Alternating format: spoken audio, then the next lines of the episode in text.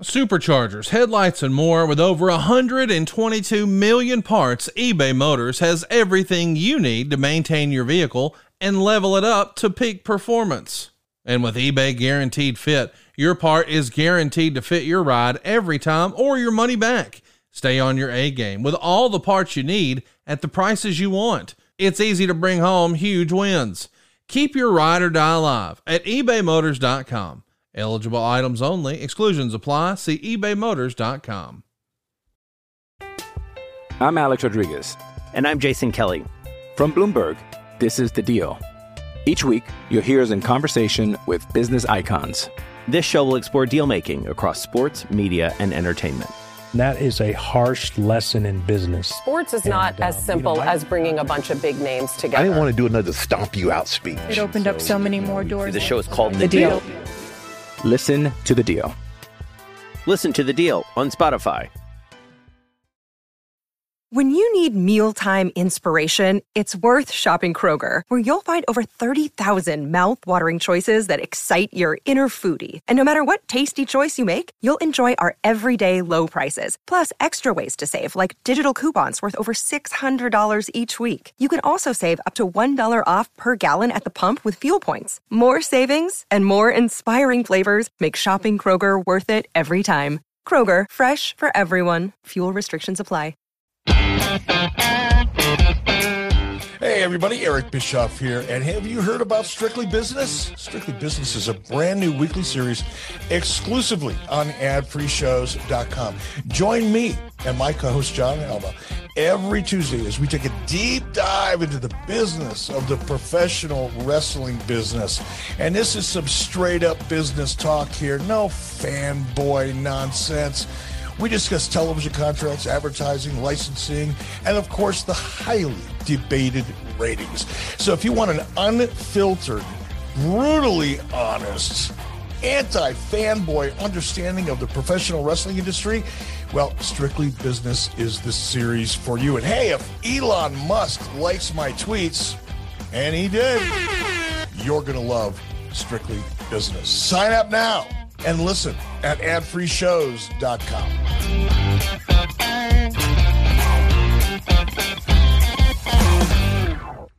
Are you feeling stuck making minimum payments on your credit card debt? SaveWithConrad.com can help, and you don't need perfect credit or money out of your pocket to do this. NMLS number 65084, equal housing lender. Oh, and did I mention no house payments for two months? Get rid of your credit card debt and lower your monthly payments right now at SaveWithConrad.com. It made national headlines when it was announced that Ric Flair would be returning to the ring for one last match. And the story that unfolds leading up to that match will be told every Monday this month at 6:05 Eastern. We invite you to come along and witness the Nature Boy's path back to the ring for his last match. The behind-the-scenes discussions, the workouts, the promotion, the ups and downs, the blood, sweat, and tears, which will all culminate on Sunday, July 31st at the Nashville Municipal Auditorium when Ric Flair will step through those ropes and enter a JCP ring for one last match. Mondays, 6.05 Eastern, Ric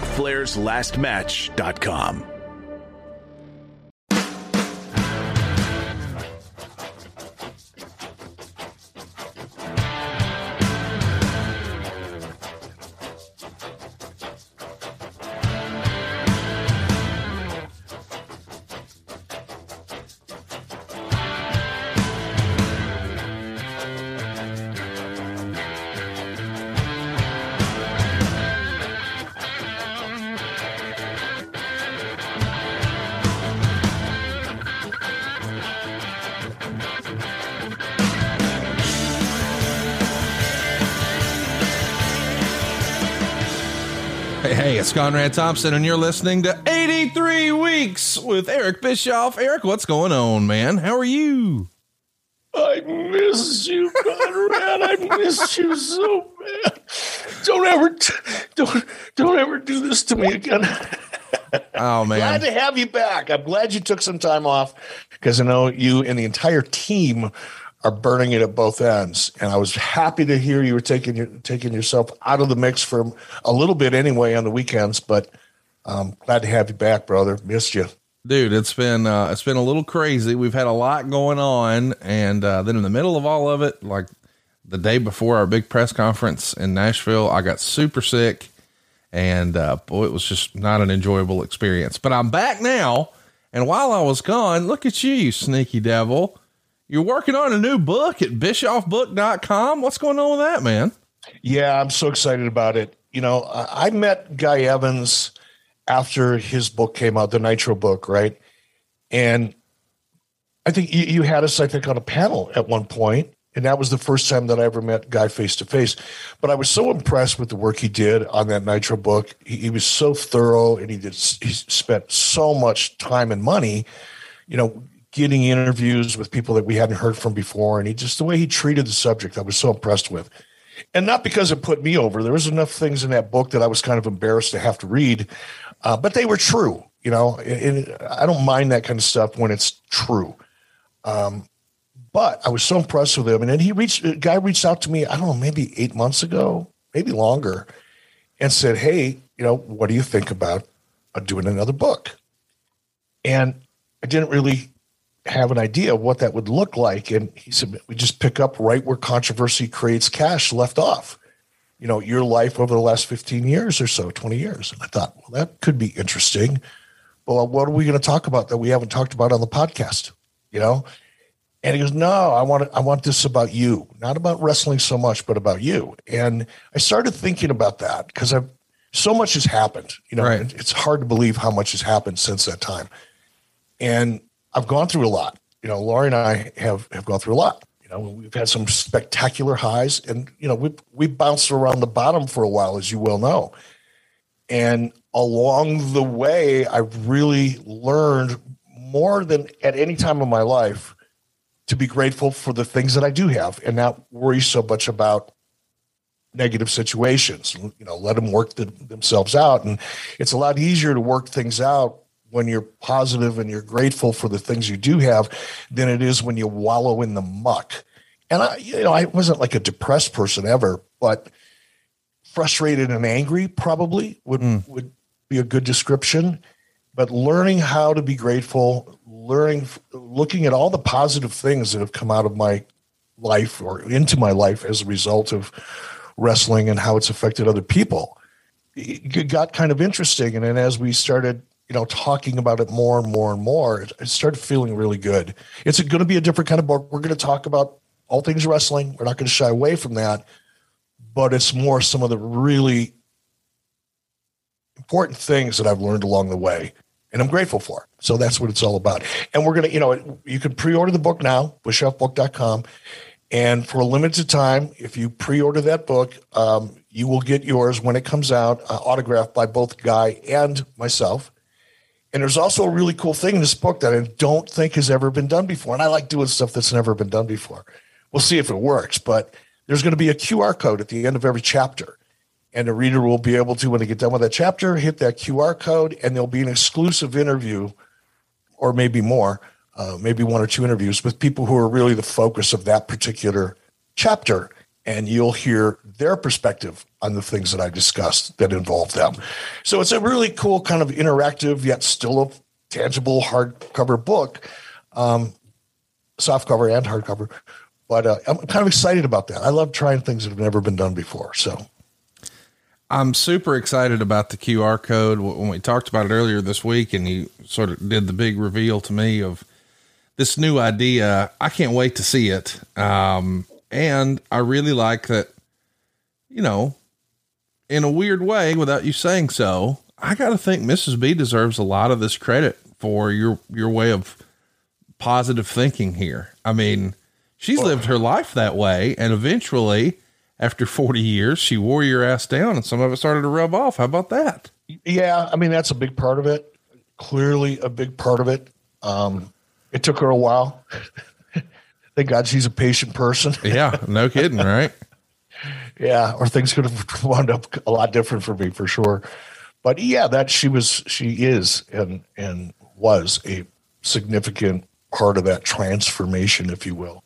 And there's a lot of other things, you know, getting to work with you and and looking at the team that you have and and your family and watching you guys working together and you know, just this relationship with you and the kind of cathartic journey this podcast has been has also been a big part of it. And I talk about that because there was a I had a hard time talking about my past in wrestling, even the good stuff. You know, I just I was trying so hard to run away from it that even trying to talk about it, as you know, because you were under you were yeah. on the other end of it, um, was was a tough thing for me until we started just going through it, and I started realizing that man, a lot of good stuff came out of that. A lot of bad stuff. stuff. Yep, there's some bad shit.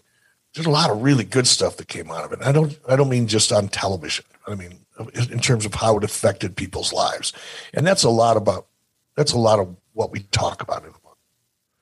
Well, I'm excited to see all about it. Of course, you can pre-order it now. Bischoffbook.com. That's bischoffbook.com. Uh, go ahead and place that pre-order. You want the QR code. You want this bonus stuff. Uh, I'm doing it. I'm pumped about it. And, uh, I can't wait to talk about today's topic. You know, I love watching these old nitros with you. And last week here on the program, you guys took a look at Bash at the Beach 1997. What a big show that was. Well, this is Nitro the very next night. Uh, so if you're going to watch along with us, and we certainly encourage you to do so, it's season three, episode 28. This went down on July 14th, 1997. Season three, episode 28. Uh, but before we get going, I got to tell you that uh, some stuff happened while I was away, Eric, and you and I haven't talked about this, but I actually managed to uh, convince the wife that we needed a second chili sleep. Not just the one I travel with, but now I have it in the upstairs master. Uh, you see, as you know, with chili sleep, you can get one that fits on just one side of the bed or on both sides of the bed. Next time you come to my house, Eric, every bed in the house, I think, will have chili sleep because everybody I know absolutely loves it. They get a better night's sleep because they get that deep REM sleep. And what's great is, you remember that little story when we were kids about this bed is too soft. This bed is too hard. This one is just right. Well, that's what's great right. about chili sleep. This is your ideal sleep temperature. So mine might be different from yours. And that's great because you can adjust yours. Now you can use it with the app that you sync up on your phone or just reach over and touch the unit. But my wife and I sleep at different temperatures in the same bed. The result, the best sleep of our lives. Chili sleep has greatly improved the quality of my life You've heard us talking about it a long time here. I'm not reading copy, I'm just telling you my experience.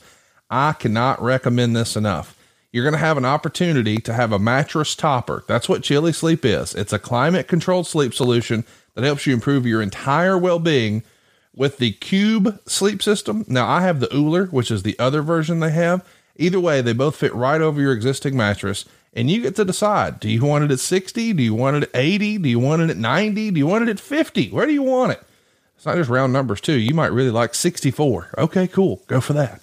The point is, you're going to have the energy and confidence to kick tomorrow's ass because you got a great night's sleep. And the older I get, the more I realize there's nothing more important than good restorative sleep. I'm getting it every night thanks to chili sleep. Just last night, I slept nine hours. I couldn't Whoa. have done that without chili sleep. that's that's like a record for you, man. That's that for you. That's a lot of sleep. What's cool, dude, is I don't have to like once upon a time sleep was the necessary evil. Now I look forward to sleep because I just feel better. And now I just wake up. I have my machine automatically warm me up to wake me up. Yes, that's real. Head over to chilisleep.com forward slash 83 weeks to learn more and take 30% off the purchase of any new Cube or Ooler sleep system. This offer is available exclusively for 83 weeks listeners only for a limited time. That's chili, C-H-I-L-I, sleep.com slash 83 weeks to take advantage of our discount and wake up refreshed every single day. I'm Alex Rodriguez. And I'm Jason Kelly. From Bloomberg, this is The Deal. Each week, you'll hear us in conversation with business icons. This show will explore deal making across sports, media, and entertainment that is a harsh lesson in business. Sports is and, not as uh, simple you know, as bringing a bunch of big names together. I didn't want to do another stomp you out speech. It opened so, up so many more doors. The show is called The, the deal. deal. Listen to the deal. Listen to the deal on Spotify. So, dude, without further ado, I say we jump right into it. I'm fired up. Season three, episode 28. Are you ready? Ready. Here we go. In three, two, one, play. every time I hear this music, I still get excited. I don't, you know, for obvious reasons. But it's so We're cool. Anytime I see those lights around the arena, I always know it's Orlando. And Oh, I, we got Mr. Buffer.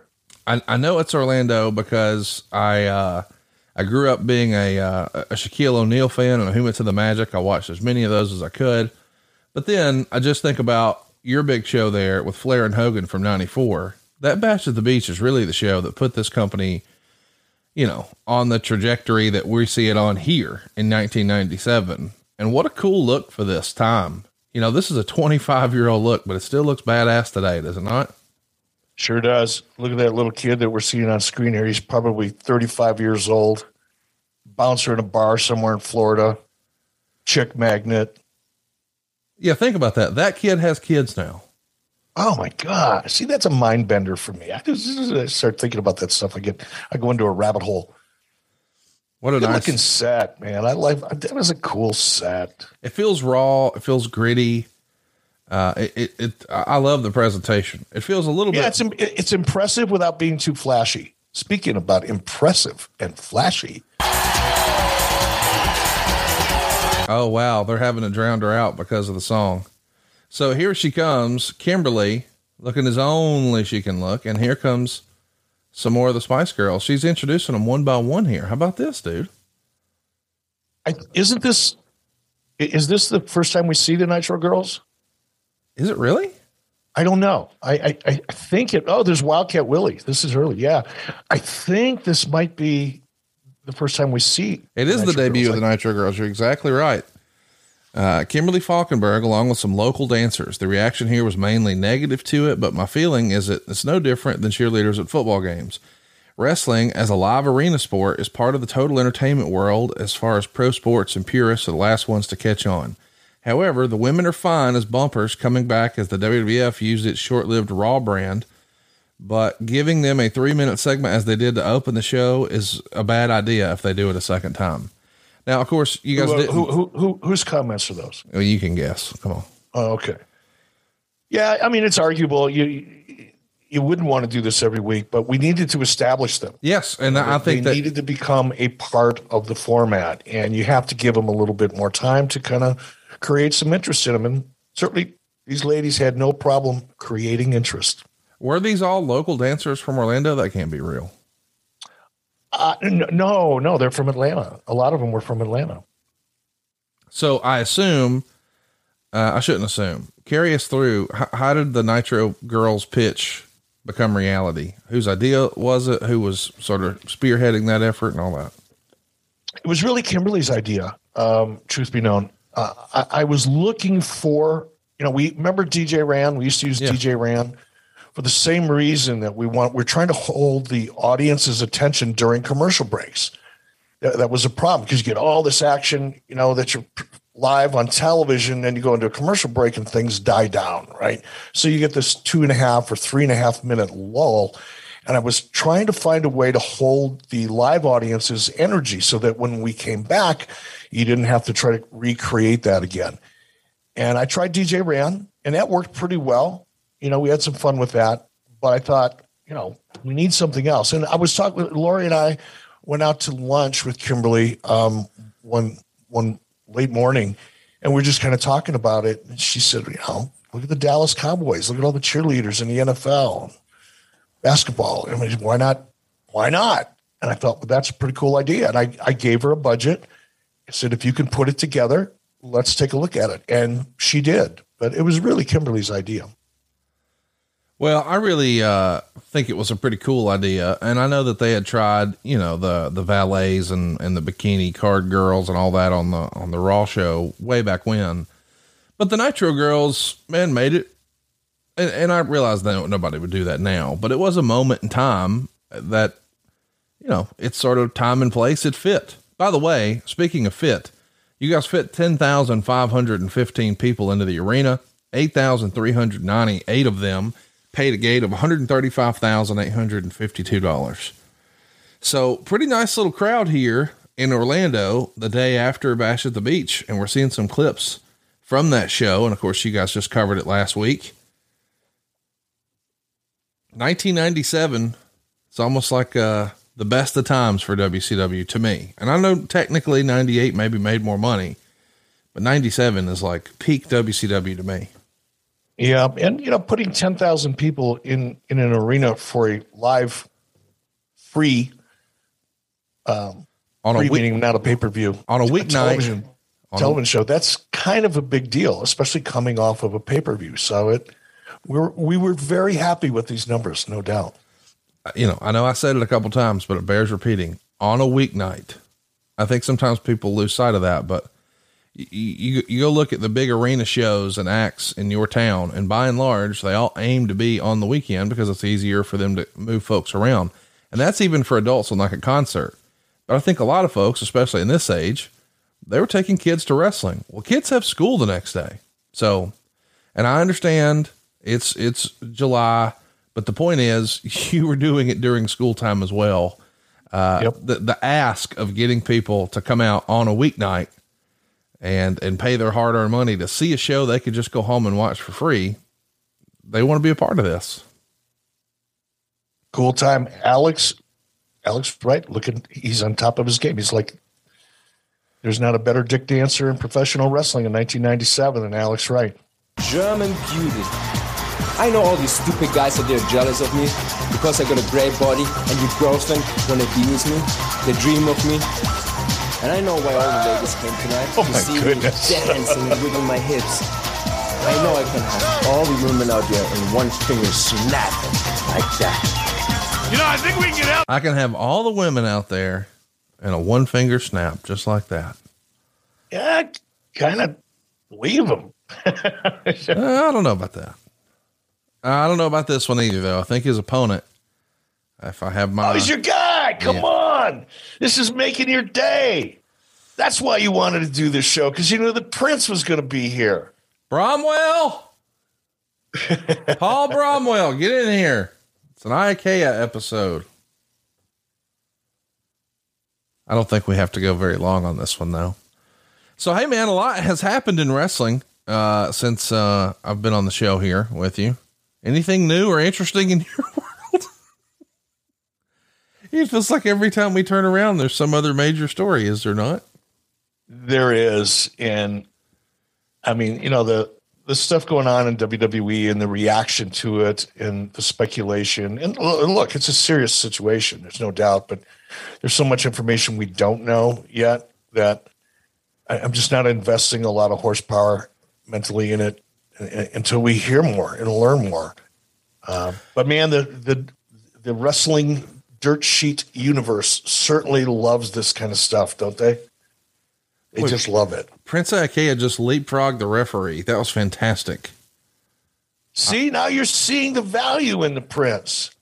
You're seeing him for the, the, the potential that we all saw in Prince Iaukea. Oh my God, this is so much heat here. This is just. I need you today to go do that for Mrs. B when you're standing out there. I did it this morning, dude. Well, come on now. I mean, with the next to the rec tech, when you pull your meat off that rec tech, I need to see you dancing like that. And look at the crowd. Boy, they were turned to that entrance because here he comes. The gargantuan giant. I mean, he's got the long hair here. He looks like the giant. Let's track this. This is not going to end well. Can't imagine. Jimmy Jet trying to say, hey, get out of here. It's not your match. Just now, Alex Wright sees the big guy there. He's going for it. Look at this. A choke slam of the referee wants the microphone. Forget about it. The referee is gone. Up, so's the Prince. Wow. This giant is out of control. My God. One hand. Alex trying to make him. Hey, we got six See, Giants being so gentle with these. oh, not that one. Not that one. The whole security force out here tonight. And they're out. They've been obliterated. The man What's this idiot doing? is Oh, he just of wiped control. out five of my buddies. I think I'm going to be everywhere, and six. to follow. Yeah, I'd run the other way. We found a spot for him too. By the way, if you're curious, that's Los Falanos, Ciclope, Super Calo, and La Parka without their masks. Thank you for that. I've got something to say. I've had it up to my throat with the NWO. All the way from Bagwell, Norton, Syxx, Hall, Macho, Hogan, and especially that sex 11 goof named Nash. Oh boy. Sting told me a long time ago, how bad do I want it? Well, after last night, I want it real bad. Sting, I know that wasn't you that hit me with the bat. I know good and well because Lex told me. Nash, it was you. You're on the top of my hit list. Don't even try to stop me. I've skirts through the building. I want some of him now. Nash, the coward that you are, come out here now. Security personnel led by Doug Dillinger out. Doug Dillinger there. We're going to see Doug Dillinger at Starrcast. I'm excited about that. I haven't seen Doug since, God, I don't know when, man. Probably in 1999. I don't think anybody's seen him in a long, long time. This is. I uh, cannot wait. He is truly a great guy. And man, you talk about somebody who's got stories to tell. He probably wouldn't tell a lot of them because that's the kind of guy Doug is. But holy smokes. Oh, I'm sure he's got the great stories. He's going to be there, of course, as a part of Starrcast, is what Eric's talking about, end of the month. Hope you guys will come check us out in Nashville, starrcast.com. And there's Eddie Guerrero. Vickie Guerrero will be a part of the roast. I'm just shilling all over the place and don't mean to be, but this is going to be a good match because we get to see Eddie Guerrero and Chavo Guerrero Jr. here in action. Uh, Meltzer would say, uh, when it comes to the quarter hour breakdowns, WCW opened at a 3.0 for the Nitro Girls, Wright and Iaukea, and uh, then this Chavo Eddie match. The WWF did a 2.1, and they had the Yikes. Hart Foundation interview and Stone Cold. So this is before he's uh, really the superstar that he's going to become. Certainly he's on his way, but at that point, Prince Iaukea and Alex Wright, they had no problem taking care of old Stone Cold. That's going to change though over the course of the next year. Do you think this might be peak Eddie Guerrero? Well, man, that's it's, it's so hard to say because his career is such a he had such a phenomenal career, but it just seems to me like this was I think ECW fans would say 95, but as for me, and I know WWF fans would say 04, but to me, I think if you, like if I had, this has happened a few times in my life, somebody would say, I don't understand why you watch that, blah, blah, blah, blah, blah, talking about pro wrestling.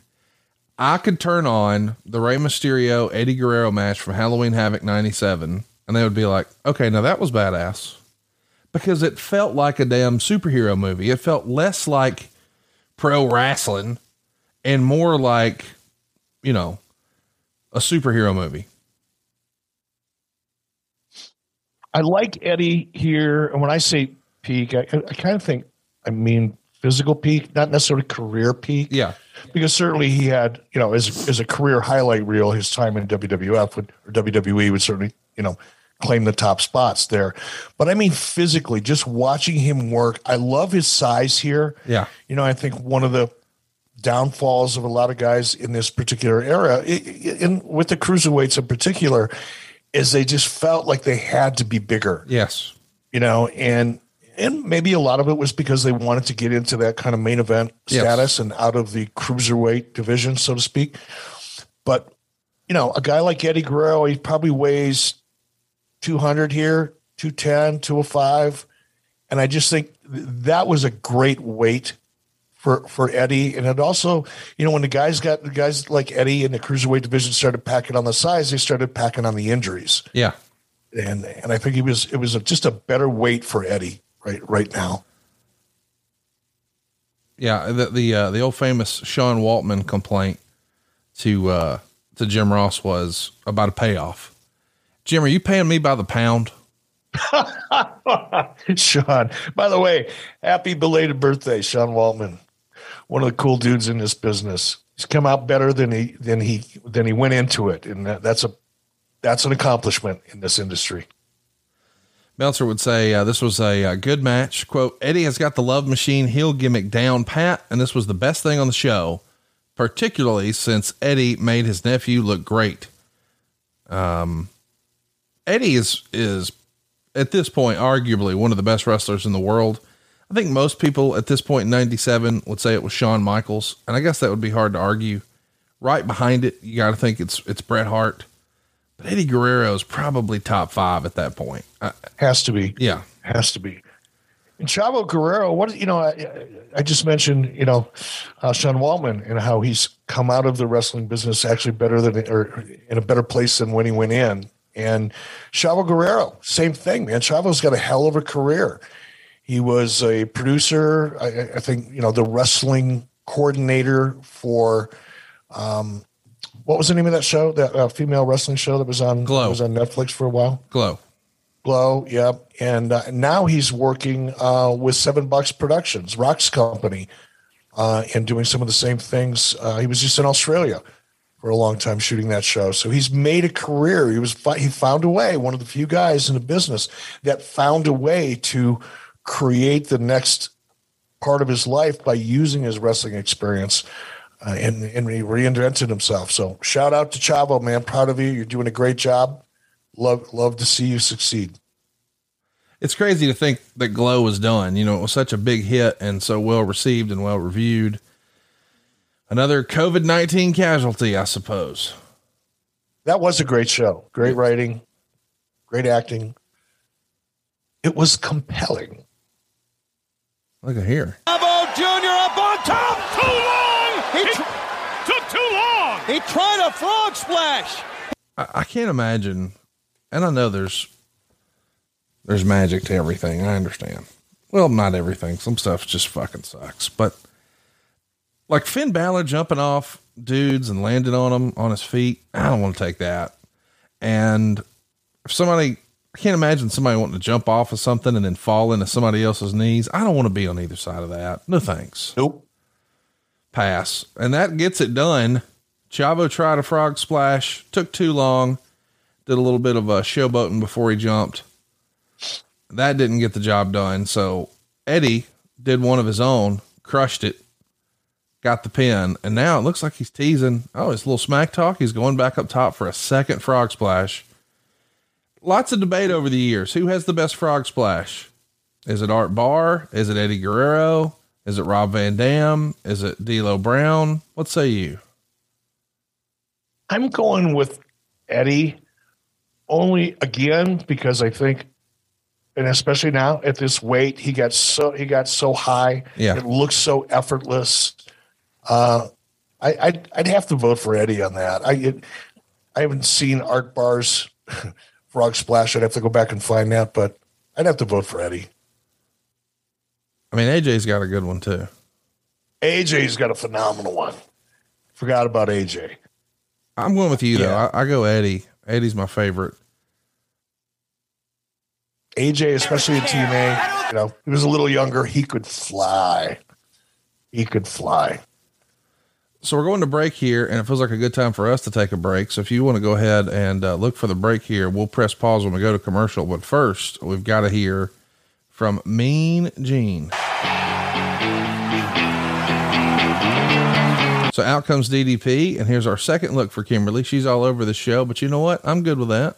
It's not like Jimmy Hart, right? No, I'm good with that. He's starting to get over like Rover. Of course, this is the year that made him a superstar. This feud with the Macho Man, and uh, Kimberly's by his side. Let's see what him and Gene are talking about. Neighboring Daytona. I was shocked. First of all, you had us on the edge of our seats talking about the mystery partner who would meet Scott Hall and the Macho Man Randy Savage. Then it ends up being Curt Hennig, a man that just came in, and all of a sudden, he leaves you high and dry last night. Well, first of all, Gene, let's go back in time about six months. Six months ago, I had a match up in Minneapolis, And after the match, I went out for a few beers. At the place I was at, I ran into Hennig. As we continued talking to each other, I realized we had a lot in common. We went to the same school, School of Hard Knocks. Wait a minute. And as we continued talking, he told me about the respect he had for me as far as my work ethic was concerned and how I'd come so far so fast. So when it came time for Diamond Dallas Page to find someone to back him up, my first choice, without a doubt, would have been Sting. But Sting's bailed me out so many times I didn't want to go there. My second choice would have been, without a doubt, Luger and the Giant, either one.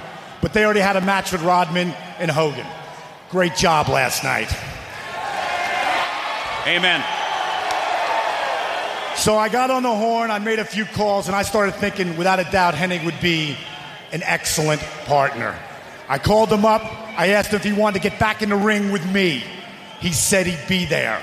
I thought he was a stand up guy. I was wrong. But I ain't crying, and I'm not even mad because I don't get mad, I get even.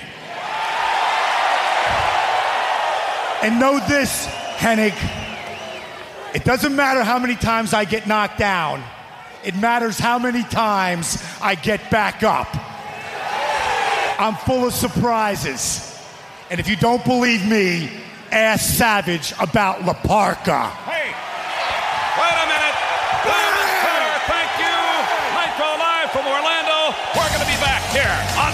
Don't go away. So I'm at 22 minutes. Let's take a break right there and let's tell everybody about that meet. I uh, I watched you last week on social media. I got an update seemingly every few hours. Buddy, you're loving your recteq. Those ribs came out fantastic. If you don't know what we're talking about, go check out Eric's social media. Uh, but man, recteq, dude, they did it again, did they not?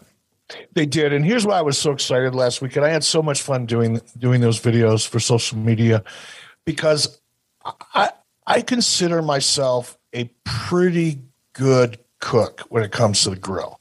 I've I've been able to get better than pretty good with a lot of things, and uh, no brag, just fact. Just it is what it is.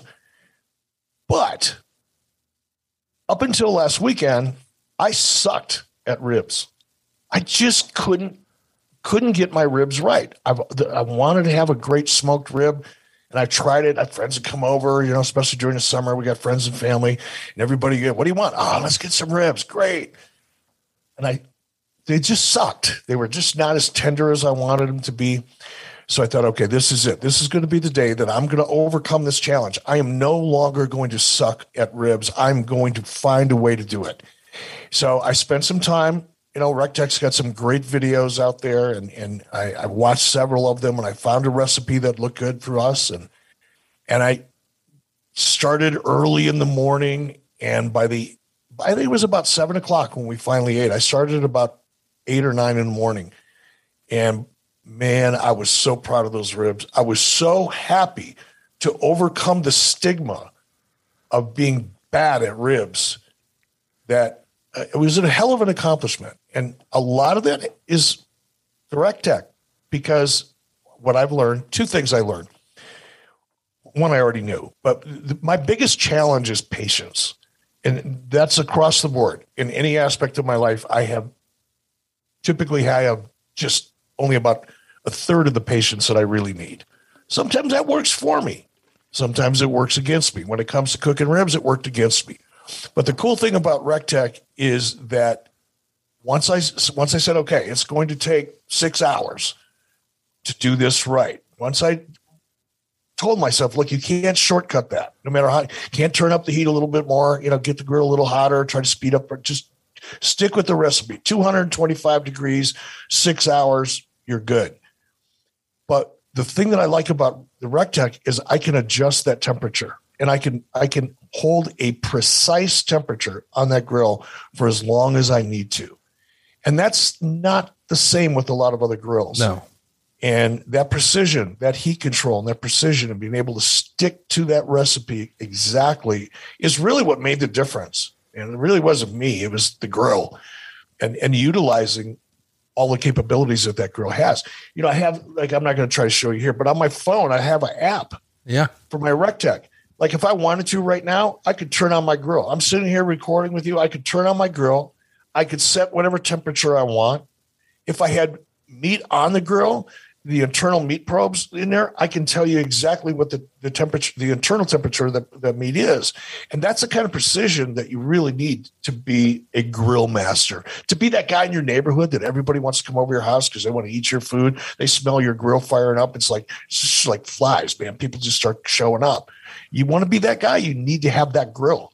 It's, it's all about that. And the technology, the Wi-Fi technology, I just dig it, man. I just, I could, I could sit 175 miles from my home and monitor the internal temperature of the meat that I'm preparing and adjust the temperature accordingly from a, an Uber if I had to. I love that, man. It's it's a hell of a grill. The the quality, the workmanship, the stainless steel makes it easy to clean. Like I hate cooking on a dirty grill. It's just I can't get over it. And I go out there, it takes me about five minutes. I got that thing all polished up. It looks brand new, like it's right out of the box. Love the stainless steel. Just it's a great grill. I can't recommend it highly enough, obviously. Everybody I know is loving their Recteq, me included. I've got one. Jeff Jarrett has one. Uh, Road Dog has one. And you know, Eric loves his. They've got one for every lifestyle and every budget. Maybe you're looking uh, just to get your your foot in the game. That's okay, man. Three ninety nine. They hook you up. And how about this? Maybe you're a Mac Daddy professional griller. Well, they've even got a rig for you too. But what's best about Recteq is their factory direct pricing eliminates the middleman. All their grills ship for free, and all of their grills are made with high quality stainless steel. They're built to last a lifetime. I have to admit, I had another pellet smoker before. It was not the same quality as this one. Let me Not tell you about close. this flagship model from Recteq, the RT700. It comes with a 40 pound pellet hopper, 702 square inches of cooking space. That Wi Fi controller that Eric talked about, some of the competitors, one that I had, you couldn't turn your grill on remotely. You can do that here. It's even got a six year bumper to bumper warranty. You can bake, you can smoke, you can sear, you can grill, you can even dehydrate on this grill all with the push of a button. That's why those in the know choose Recteq. So it's time to toss that tasteless gas grill, that messy charcoal grill, or even that overhyped brand name grill aside and join an elite wood pellet grilling family. By focusing on flavor, convenience, and versatility, Recteq sets the new standard in grilling. Visit recteq.com, that's R E C T E Q, and use the code Bischoff to get 5% off site wide. That's 5% off their top notch wood pellet grills, one of a kind Recteq icer coolers, the chef tasted rubs and sauces, the accessories, the merchandise, everything on the site is 5% off. That's R E C T E Q.com. That's recteq.com, R C T Q.com, and use the code Bischoff. Another day is here, and you're ready for it. What to wear? Check. Breakfast, lunch, and dinner? Check. Planning for what's next and how to save for it? That's where Bank of America can help. For your financial to dos, Bank of America has experts ready to help get you closer to your goals. Get started at one of our local financial centers or 24-7 in our mobile banking app. Find a location near you at bankofamerica.com slash talk to us. What would you like the power to do? Mobile banking requires downloading the app and is only available for select devices. Message and data rates may apply. Bank of America and a member FDIC. And Eric, I'm at 22 minutes on Nitro, and I'm ready to do a little countdown here. Here we go in three, two, one, play.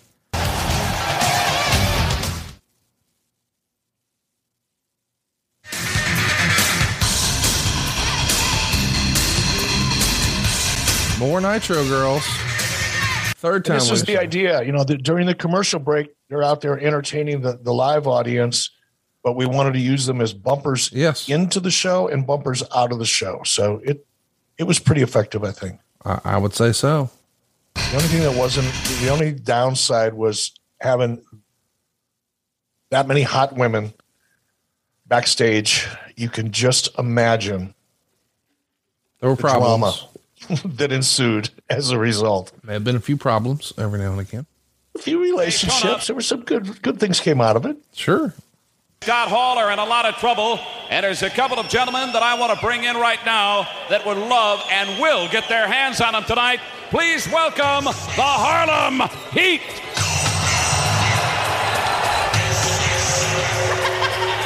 OTB, baby! OTB style, One of my favorite tag teams. The most decorated WCW tag team in history. They won more titles than anybody else, period. Put some respect on their name. Let's see what uh, what Gene's got to say here. you. They've been swerving you. They've been throwing a gentleman by the name of Vincent out there to distract and sometimes get you intentionally disqualified. You know, Gene Okerlund, we ain't worrying about Vincent, the NWO, nobody. See, this ain't 1962, and we ain't Lee Harvey Oswald. Ain't no patsies in this group. And tonight, Hall and Nash, we gonna whoop you two sissified punks like you stole something. Now, Stevie Ray, some say that you're without leadership right now, without guidance. You know something, Gene? Let me tell you something. Tonight, we ain't got a title shot. But we gonna turn this thing, baby, into an old-fashioned ghetto street fight and show these suckers that we ain't no joke. Now, can you dig that? I think I can dig it, and folks, you can dig it. That's coming up later tonight, Nitro. Tony, let's get back to you and the gang here on a big Monday night from Orlando. All right, Gene. So there it is. Later on tonight, Harlem Heat will face the Outsiders, Hall and Nash, members of the Wolf Pack. That's later on here tonight in the nine. And and I don't know if you heard, but uh, without leadership, I guess that means Sherri's gone, huh? So what's up? Oh, look at here. He, he's buff. He's the stuff, and the girls can't get enough. It's vicious and delicious. I think is the tag team name for Scott Norton and uh, That's a Buff pretty cool tag team name, though, right? Oh, I, I love it. I like it. That could have been a real tag team right there. Like they could have had, a, they could have had a real run. Anyway, uh, Sherri, not a good fit with Harlem Heat or just, uh, personal stuff. Uh, no, it wasn't that it wasn't a good fit. I, I think there were personal issues there. Sherri, Sherri hit a pretty long patch of tough road about this time. So it was unfortunate. I really miss Sherri. Miss watching her. You're a hell of a character. I think she's still doesn't get a, a, a, enough recognition for what she contributed to the industry. Agree. Um, but yeah, it was just not working out for her at this particular time. Another great WCW tag team, my favorite as a kid. Here come the Steiner brothers. Interesting now in the WWE Hall of Fame, and that's that one surprised me. I didn't think Scott would would ever get to the point in his life that uh, he could just put some of the negative things behind him and, and embrace an opportunity like that. But I'm really glad to see it. Really glad to see it. As a reminder, Rick's son is doing such a phenomenal job in WWE. I think he's going to be one of the big superstars in the next three to five years. I think he's going to he's going to have a, a, a long and very successful career, and I'm glad to see that. I don't know if it happens this coming year, but you got to think in the in the two years after that, one of those years, they got to at least consider letting that kid win the Rumble. Oh, it'll happen. Yeah, It'll it'll happen. We'll see him at we'll see him at the we'll we'll be watching him main event um, in the not too distant future. Prediction. No no inside knowledge, but that's just a prediction based on his skill. And he's got a lot of charisma, man. He comes to the ring and you believe him. You believe he's that guy. He's that character. looks like his dad, talks like his uh, uncle. It's so funny, man. What, just watching him walk to the ring, it's like, whoa. You know, I didn't know that you could inherit a walk, but you do. You can. So many of the mannerisms remind me so much of Rick. But yeah, and sounds like Scott. Uncanny. Fun to I've see. used Uh, that word in a podcast before. I've never used to use the word uncanny. uncanny. That's your new thing now, or is that just Well, the first time? new. It's different. I like it. I don't think I'll use it again, but So Sherri's gone. She was fired uh, the week before on the seventh. Um, so she's out of here, and uh, you got some Georgia boys here trying to have a good time. Of course, Rick Steiner's transplant there, but you know what I'm saying. I loved him mocking Buff Bagwell in the poses a few minutes ago. That was hilarious stuff. This era of Buff Bagwell, this is heat, man. Is it not like? Yeah, no, it, it's it's he. You just wanted to choke him out. Yes, but he was having so much fun. Yes, at he this is. point. I think this is pro- probably one of the reasons you know, Marcus has had a, a tough time over the years is it, it's hard to recapture that magic, man. You keep looking for a way to do it, but at this point in Mark's career, uh, at this point in WCW, at this point in the wrestling business, for crying out loud, it didn't get a whole lot better. And uh, unfortunately, some people keep trying to, you know, relive those moments, and they're tough to come by. But this was peak Mark Bagwell, in my opinion. And the chemistry here is also really good. That's the other thing that makes this kind of fun. For whatever reason, you know, Bagwell had a certain amount of heat with, you know, a number of people, uh, but not the Steiners, man. They they had great chemistry together. I was going to say, it seems like they get along fabulously. Yeah, they did. They did, and they probably still do. So they're going to go six minutes and 49 seconds here. Um, and we're going to see, I think, a new member of the NWO pop up. Uh, between um, DDP's interview and the Harlem Heat interview, uh, that did a 3.1, and we get a 3.5 for this match. Meanwhile, the WWF does a 2.5 for uh, Brian uh, Lawler, or I'm sorry, Brian Christopher and Jerry Lawler taking on the Putskis. And uh, Taka Michinoku and Tajiri got a 2.5 and a 2.4. So you guys are pretty handily still in the lead. In 1990, you know, you think that, that one point ratings difference Hey, is check it out. Uh, Check probably them the out. equivalent of about 1.5 million viewers. Six. That's a new world order. Out of the same limousine. Everybody party at my house later, right down the street. There's another Churiota. The Wolf Pack. Oh. Is that Kevin Nash? So, Kevin Nash. Well, two weeks ago in Las Vegas, we witnessed Konnan breaking the leg of Rey Mysterio Jr. We also noticed that Konnan had some eye contact, some form of communication with Kevin Nash. so pretty anticlimactic, but that's how Konnan became a member of the NWO. Uh, in a backstage skit where he's getting out of a limo, there was no beat down and spray paint and all that jazz. Now Konnan's in the NWO or K Dog, I guess it's going to become. K Dog. But you know what? Not, yeah, and not a super impressive debut as a part of NWO. Nothing spectacular happened. It wasn't like a, a flashpoint for a story or anything like that. But Conan added so much charisma, different kind of charisma. Not this, obviously, Scott and Kevin didn't have it, and even X Pac there. But there was something really credible about Konnan and and what he brought to the table. It really did change. It did change the dynamic in NWO, and it made it more relevant. It made it cooler than it already was, and it was pretty damn cool. Konnan really contributed a lot in that respect. And a lot of the stuff, you know, you go back and you listen to some of the interviews from back then that we do on camera. Um, a lot of the mannerisms, just a lot of the the dialogue, um, a lot of that came from Konnan, and, and, and not directly from him. He didn't write that stuff, but his influence was was very apparent to me early on, and uh, that's why I was excited to have him in the NWO. He added a lot of, like I've talked about it before. If you're casting a movie, you want to cast the right characters, and unfortunately, I cast some some of the wrong characters in in in the NWO early on. Uh, the Giant, for example, I don't think ever should have been a part of the NWO. But Konnan definitely fit. That was a good casting. Who else would you have not put in the NWO besides the Giant? Uh, Just off the top of your head, we're not working a complete list. Just is there another one we say? Eh, You know, that on there. Uh, Just watching Bagwell here, there's a lot of reasons why I like Bagwell in the NWO, but it doesn't fit for me. You know, the pretty boy, metrosexual, you know, narcissist type of personality. It just didn't really fit as a personality, as a character.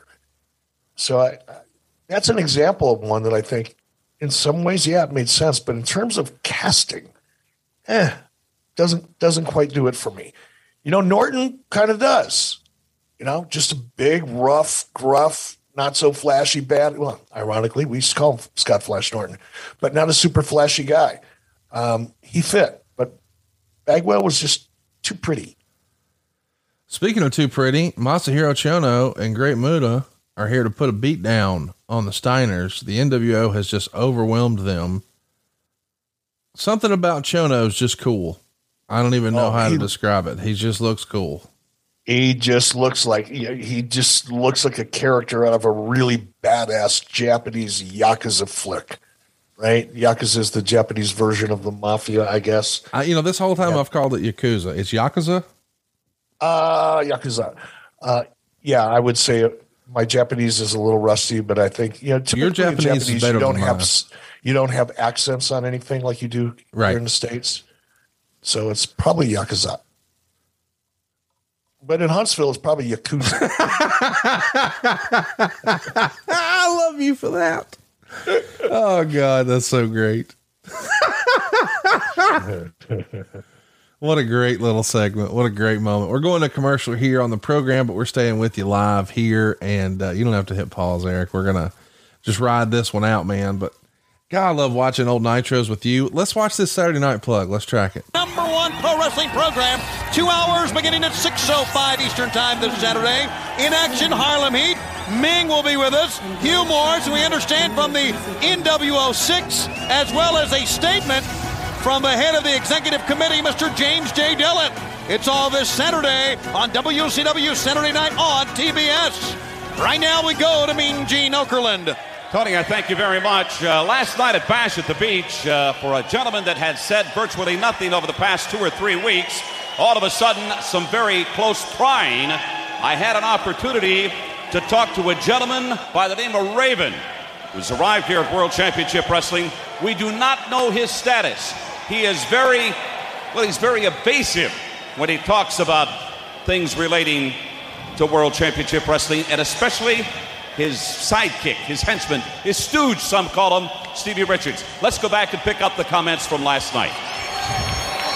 trust and hate and love and fate and I don't understand social grace the human race confuse me these words I speak bring forth a world of emotions emotions of dreams lost dreams found and dreams I'll never see so it is written so it shall come to pass. But the question is, will I or will I not be Diamond Dallas Page's partner? But isn't that the same question that I've been asked time and time again since my childhood? Isn't the question really, have I any dreams I'd like to sell? Quote the Raven, nevermore. Yeah, I don't, I don't think know what to anybody make would of have that uh, poetry, Edgar Allan Poe or whatever, but to Raven and Stevie Richards are here tonight. Gentlemen, uh, I wonder if I could prevail upon you. Uh, first of all, there was uh, some sort of a big announcement that was supposed to be taking place. You alluded to it last night in our live Bash at the Beach interview. Gene. Yes. Rules and responsibilities. These are the ties that bind us. If we did otherwise, we would not be ourselves. I will do what I have to, and I will do what I must. The only announcement is that there is no announcement. Quote the Raven. Nevermore. What, what, what is happening? What are you doing? Trying to Mike Tanami again? Raven, oh, wait, hold on a second. Boss, you said if I signed a contract with WCW. Hey, oh, you just spat in his. He's abusing them like a child. I can't believe it. Tony, let's get back to you. Get up. What was Mean Gene doing to his kids to where he thought that was abusing someone like a child? I don't know. That whole You hated every Look, I minute. don't, I don't want to be did you not? critical of Scott Levy, the person, but that character. You hate it so often been- much. huh? You hate it so much. I, it's not that I hate it. I just didn't see any value in it. And now I know why. I was right. I've been right all this time. I've been getting my ass kicked and abused because I didn't push Raven more. Well, you just got a good look at why. Mean, that's just not compelling. Sorry. I mean, sure, Raven got off on it. He felt it. He, he, he thought it was the right thing for him, but it just, it didn't resonate with me. And I took the chance. I said, okay, I, I kind of hate this, but you know, other people may dig it. So let's try it. I was right. That promo just proved it. Well, my I have a friend of mine who you know real well, Clint from Hershey. His favorite wrestling character by far. He loved he loved Raven. Really? Yeah, couldn't get enough. I man. knew there'd be one or two. Oh, Clint's one. I don't know who number two is, but Listen sure you. they'll reveal themselves down the road. I can't wait till Scott Levy sees me. He's going to give me the dirtiest fucking look. hundred percent. And I run across him at conventions and stuff, you know, and he just kind of s- stares at me and snarls to himself. Never comes over and says anything. He's not rude or anything like that, but he, I just tell when he looks at me, he's like, oh, I can't believe you buried me 25 years ago and you're still burying me today. I'm not burying you. I'm just pointing out the obvious. I kind of assumed you guys would be big pals. You assumed we would? Yeah. What, what, what would make you think that? I don't know. I just get the vibe that he's a pretty smart guy and you're a pretty smart guy and just feels like y'all would have chopped it up. Yeah. Who That's knows? maybe down the road, maybe maybe somewhere down the road at a convention, we'll get together. We'll have a, a nice dinner and kind of reminisce and find out that we have a lot more in common than I think we do. So could happen. Probably not. No, I wouldn't bet on it.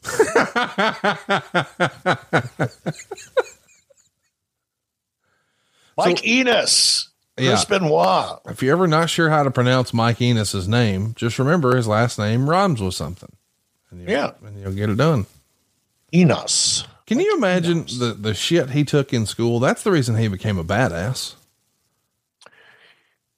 I guess he he might have been a badass. I don't know. I didn't know him well enough. You know, I didn't know his personal life. Didn't hang out with him or anything like that. But if you met him, you would you would not think of him as a bad. He's just a super super nice guy. Would never. I don't. He's one of those guys that wouldn't step on a bug. It just it's just a nice guy. But super strong too. You know, he's a lot stronger than he looks here. You know, his partner for a long time was Wayne Bloom, and Wayne Bloom was twice as he was three times stronger than he looked. He was weird. He was so strong. He was a power lifter. I think he held a record for a long time with a clean and jerk or whatever kind of powerlifting thing he got famous for. And you'd look at Wayne Bloom, and he just looked he looked more like a basketball player than anything else than a power lifter. Super strong guy. Mike was too. Mike's from a little town north of Minneapolis. Uh, I think it's called Osseo, Minnesota.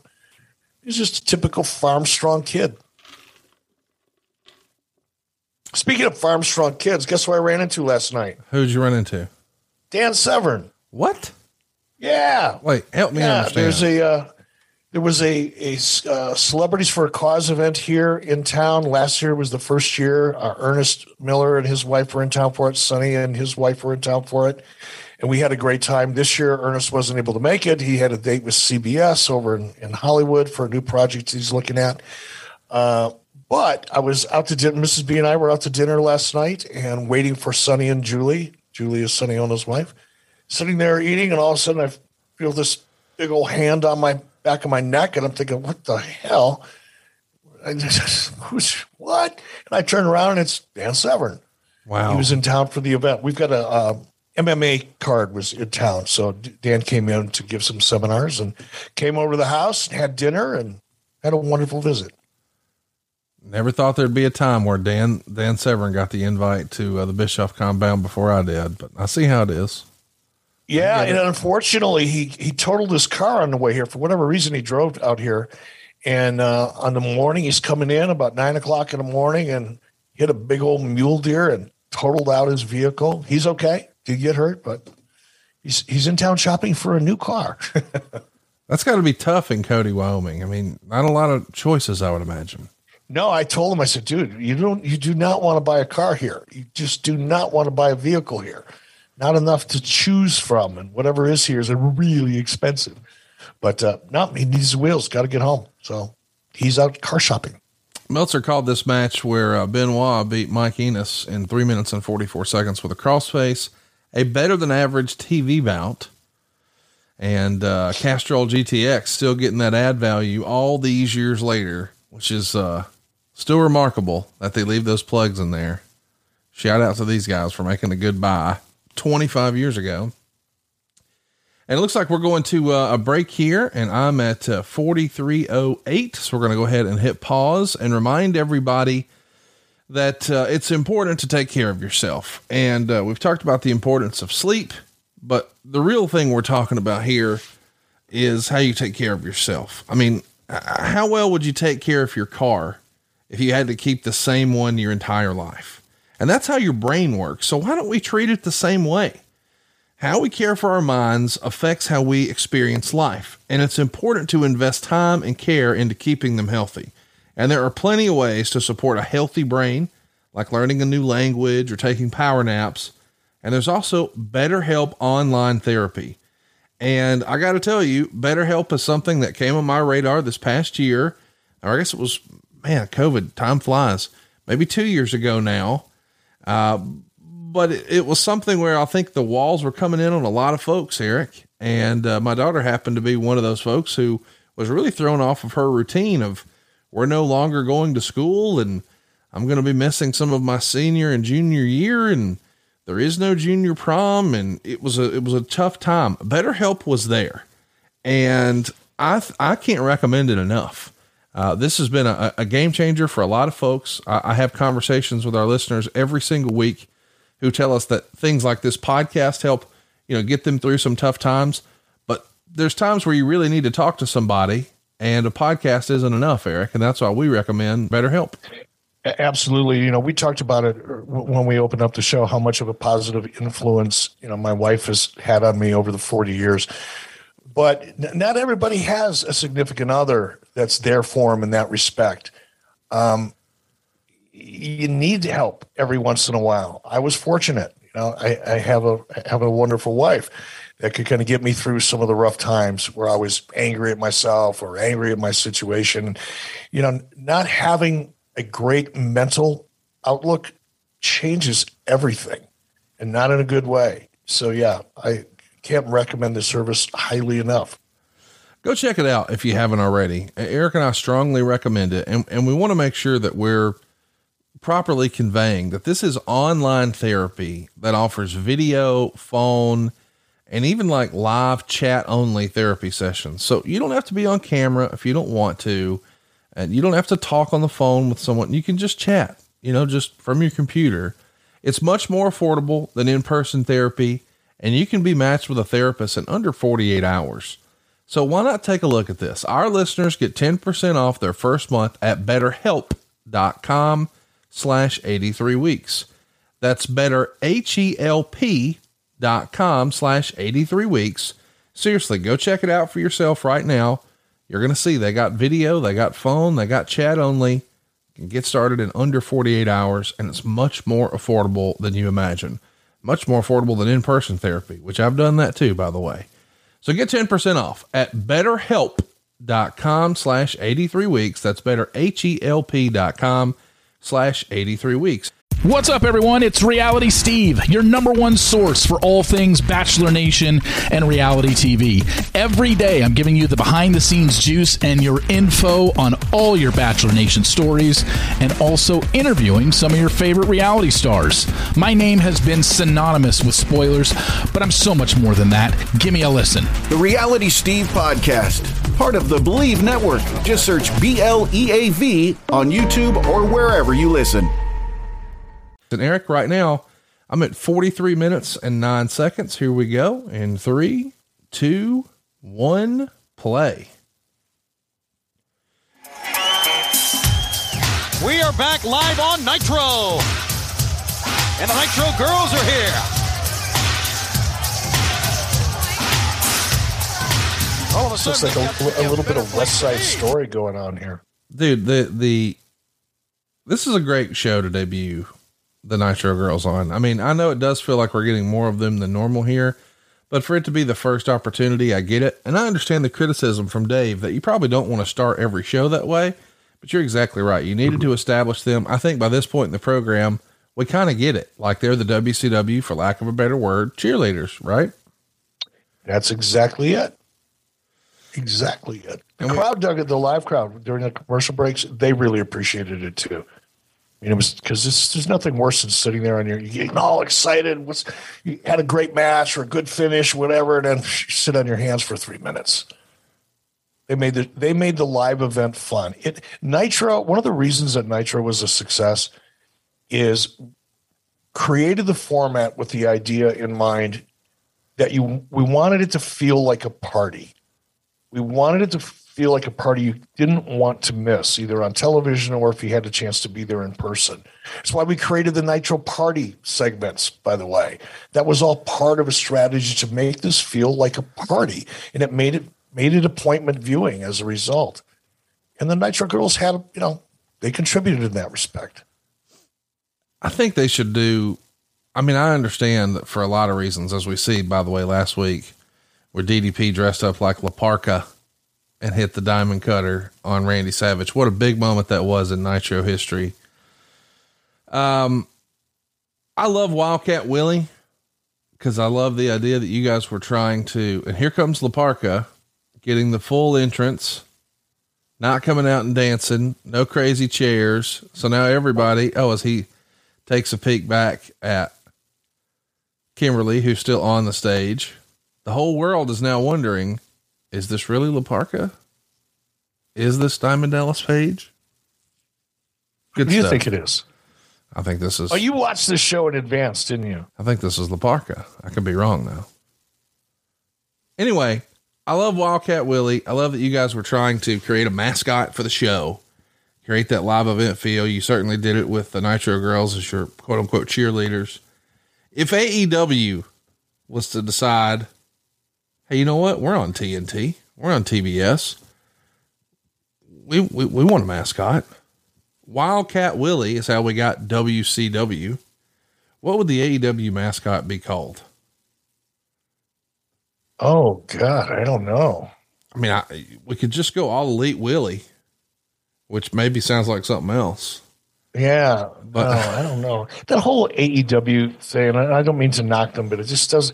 It's a hard one all elite wrestling. I don't know what it is about it. It just, and even the the AEW. I just it's it's starting. I guess because now it's been around for three years or so. It's starting to feel more natural. But in the in the beginning, it just felt like an acronym for a plumbers union or something. I don't know what. Look at here. So Savage comes in, attacks La Parka, and then DDP comes in. The crowd is eating it up. He had a surprise for him last week, and again he stays one step ahead. Curt, Curt Hennig.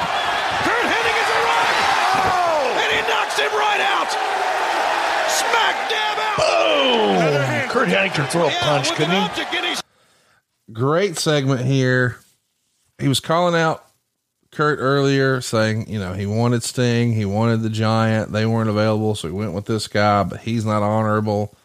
He no showed him, and now the result is he's laying lifeless in the body as we er, er, in the ring as uh, Macho Man climbs to the top rope to crush him with one of those elbows.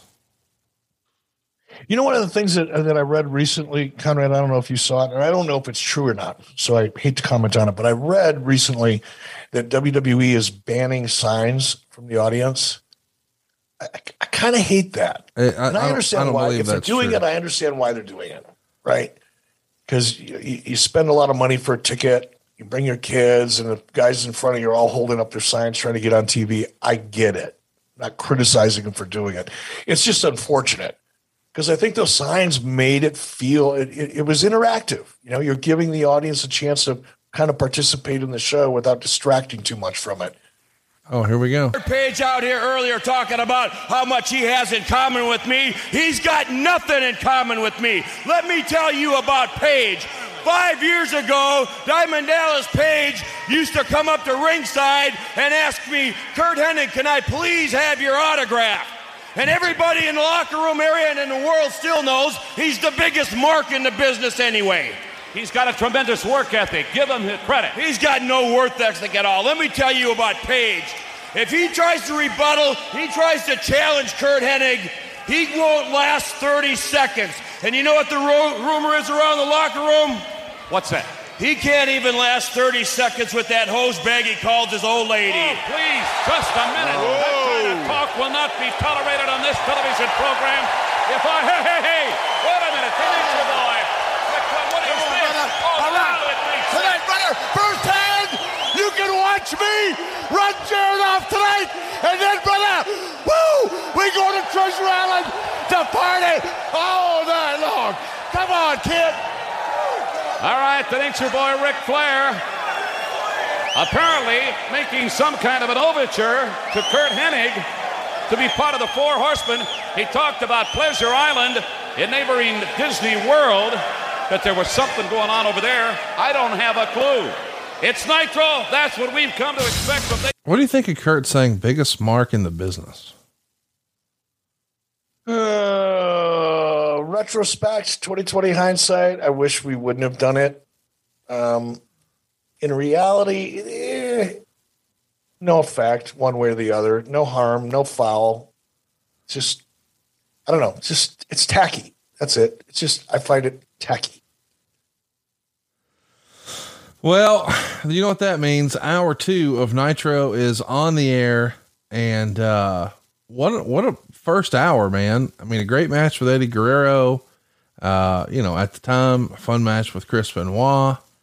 Uh, we got the Raven segment, we got the DDP segment, we got to see a little flair. We debuted the Nitro Girls. Pretty big stuff happening in hour one here. And we got Lee Marshall reporting from Jacksonville, Florida. The voice of Tony the Tiger. Right. Isn't it crazy to think that he did all that? I mean, He did all that more, man. He had a pretty good career as a sportscaster in Los Angeles. Um, worked with some of the greats. I started working with him in, in AWA. He called me the first time he looked at me, and he, the first time he he found out he was actually going to be doing a broadcast with me. I think we were in Chicago. He was he was not happy about it at all. called me the choir boy. Um, but we eventually, you know, we worked together, and I learned a lot from from Lee, and we became very good friends. Passed away a couple of years ago, sorely missed, but he was the voice of Tony the Tiger for decades.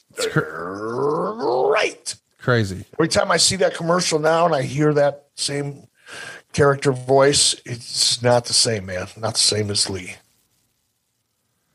Look at all that merchandise, that NWO merchandise that you can still find today in the WWE catalog, the online store. One of the top sellers currently in Dude. WWE. Probably top, I don't know, eight or 10, my guess. Nash in a wheelchair, just great stuff, man.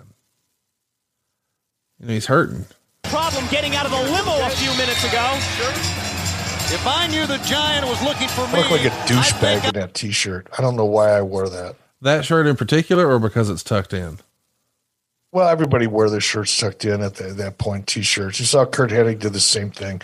But no, just me wearing that shirt, just, eh. It is kind of lame. Yes, it's lame. It was a lame shirt, but somehow it was cool when Scott Hall wore it because Scott Hall. No, wear when Scott lame- Hall wore it, it was cool. When I wore it, it looked like a Yes. dork. Here we go. Yes! It's too much!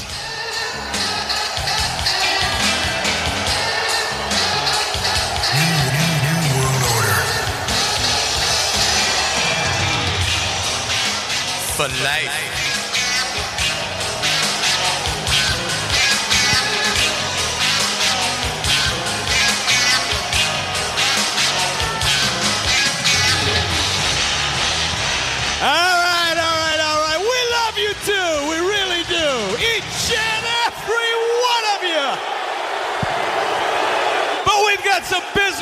We've got to take care of.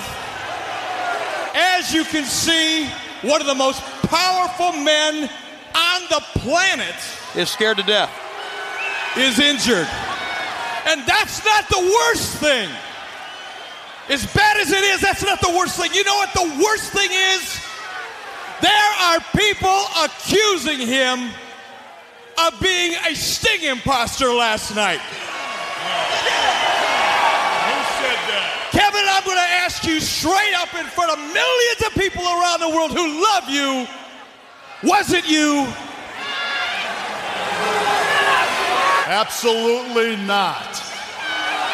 I would never stoop so low as to attack another combatant from behind.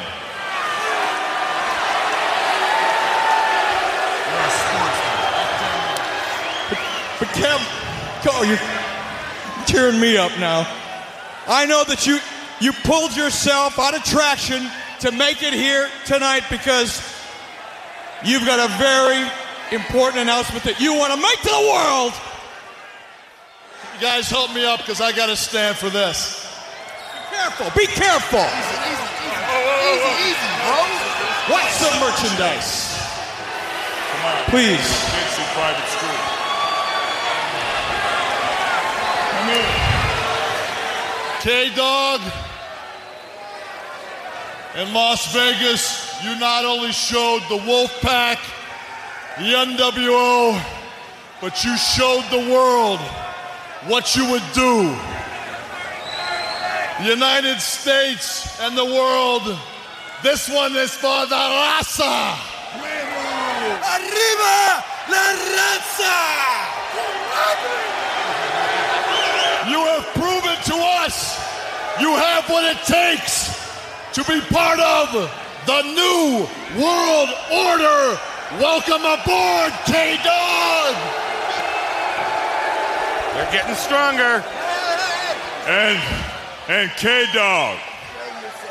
Everybody knows that when you're in WO, you're in WO for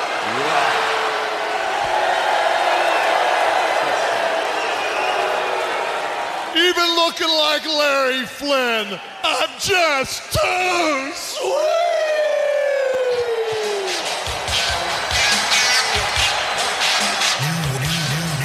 What'd you think of that segment 25 years later?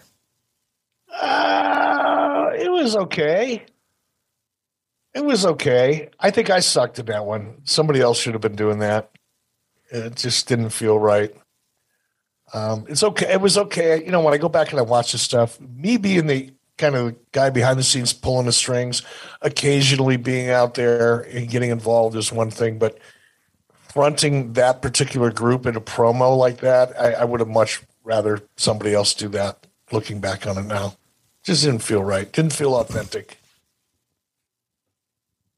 Meltzer wrote Nash said he was doing a Larry Flynt, but it was really doing a spoof on Bret Hart and the Hart Foundation. They brought out Konnan, who they call K Dog, into the NWO. This segment, by the way, got a 3.5. Meanwhile, the WWF did a 2.8 for the Boricuas and Disciples of Apocalypse, who were having a brawl outside of the building. And uh, coming up next, we got Scott Hall and uh, Syxx. They're going to be taking on the Harlem Heat, and that gets a 4.0. Meanwhile, the WWF has uh, Shamrock versus Neidhart. That gets a 2.6. So pretty handily, WCW is in the lead here. Meltzer would say We about- were just bitch slapping them. That's what we were doing. This wasn't a competition. This was a massacre each and every Monday night. Just curb stomping, bitch slapping, outperforming, having a great time. I want to mention um, we talked about it a moment ago with uh, Curt Hennig using the word mark. Meltzer wrote about it. I think these after these inside interviews, and I'm serious about this, when they use terms that 99% of the audience doesn't know, that the announcers should translate the terms into English. I know all the announcers are afraid to go there, but if a wrestler says something that the audience doesn't understand, the announcer should really try and explain it to the masses. Either that or the wrestlers should be told to do interviews for the audiences and not for the newsletter readers, the boys backstage, or the boys in the WWF watching on video the next night. So uh, he's a little more uh, soapbox like about it, but he too doesn't like the insider terms on the program. How does he feel about him today in AEW? Do we ever hear about that? Probably not. Well, I don't have a, a thing I can quote, but I'm sure he's written about it. But I think even you would agree that it is a little different 25 years later, is it not? Probably so, but even the term mark, by the way, know, that's not a wrestling term. It's No, a it's carnival a term. pretty common term with regard to con artists and, and referring to people that con, con artists target. Um, it's not exclusive to the wrestling industry. I think the vast majority of the audience, although they didn't associate it specifically with wrestling and maybe interpret it the way wrestling uses that term, but it it the term is not an unusual term that's used outside of wrestling. I've heard it on a lot of different um, dramatic shows or dramatic series and things like that. So it's you know I get what he's saying, and I and I don't I don't really disagree with him too much. Um, but I think picking on that particular phrase in this particular interview is just a little a little much. You know, if he would have been, you know, if if if Curt would have called somebody a Mizark and done it in Carney, then yeah, definitely. That would be like, what the hell did he just say? Honey, did you hear that? Yeah, but using the term mark in the context of Hennig used it here, I didn't find it that offensive. Harlem Heat. Let's talk about Harlem Heat. Let's do it. What's Stevie Ray doing nowadays? You know, keeping track, Stevie.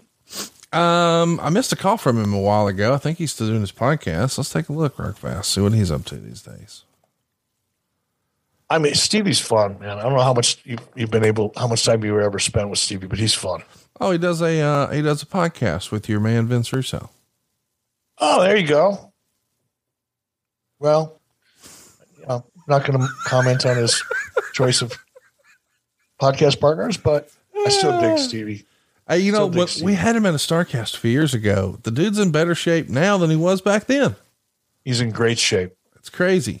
And we just saw uh, Booker T a few weeks ago uh, wrestle again for the first time in a long time in his promotion, Reality Wrestling. He too looks like a million bucks. Those guys are like ageless, man. They found the fountain of youth somewhere wherever Dustin Rhodes was hiding it. Yeah, I just uh, I, I just did a WWE episode for A and E with Booker last week, and we chatted offline for quite a while. He's a he's a cool dude. Should get to see about getting those two guys back together someday. X Pac getting his ass whooped. Boy, can he sell though? That was one of the great things about Sean, man. He he was great at selling. He'd go all out for you, man. I mean, he's a good dude. Oh, great guy. A real salt of the earth human being, a testament to the wrestling business. Just an all around great guy. And I still can't believe as we're watching this. Oh, wait, I think that's where I could be wrong, but I think that's where he cursed. That crotch chop. Yeah, he get a little worked up. Push that, push that uh, envelope a little bit with TNT from time to time.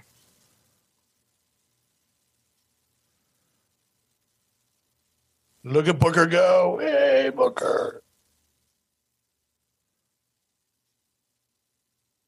I never realized Booker's got the longest legs of anybody in the wrestling business. I think at that It's, point, it's crazy. Him and Stacy Keibler. it's like he's got a forty-two inch inseam. Yeah, it's crazy. That's why that uh, spinneroonie worked. It looked like a damn helicopter. it's a surprise he didn't get airborne a couple times. Crowd not really into this match either too much. Not yet, anyway. Kind of sitting on their hands, waiting for something big to happen. Of course, with Nash sitting on the outside, you know they're expecting some chin, some shady shenanigans, man. Will you stop? I thought that was dead and buried. No, I'm never going to let it die. I will keep it alive. We got more T-shirts to sell, dude. dude, look at Scott Hall. I can't believe he's no longer with us, but everything he did in the ring just looks so good. Speaking of those t-shirts though, we should mention adfreecares.com. You can pick up our shirts more affordably than ever and support 83 weeks and just show off, you know, your, one of your favorite podcasts.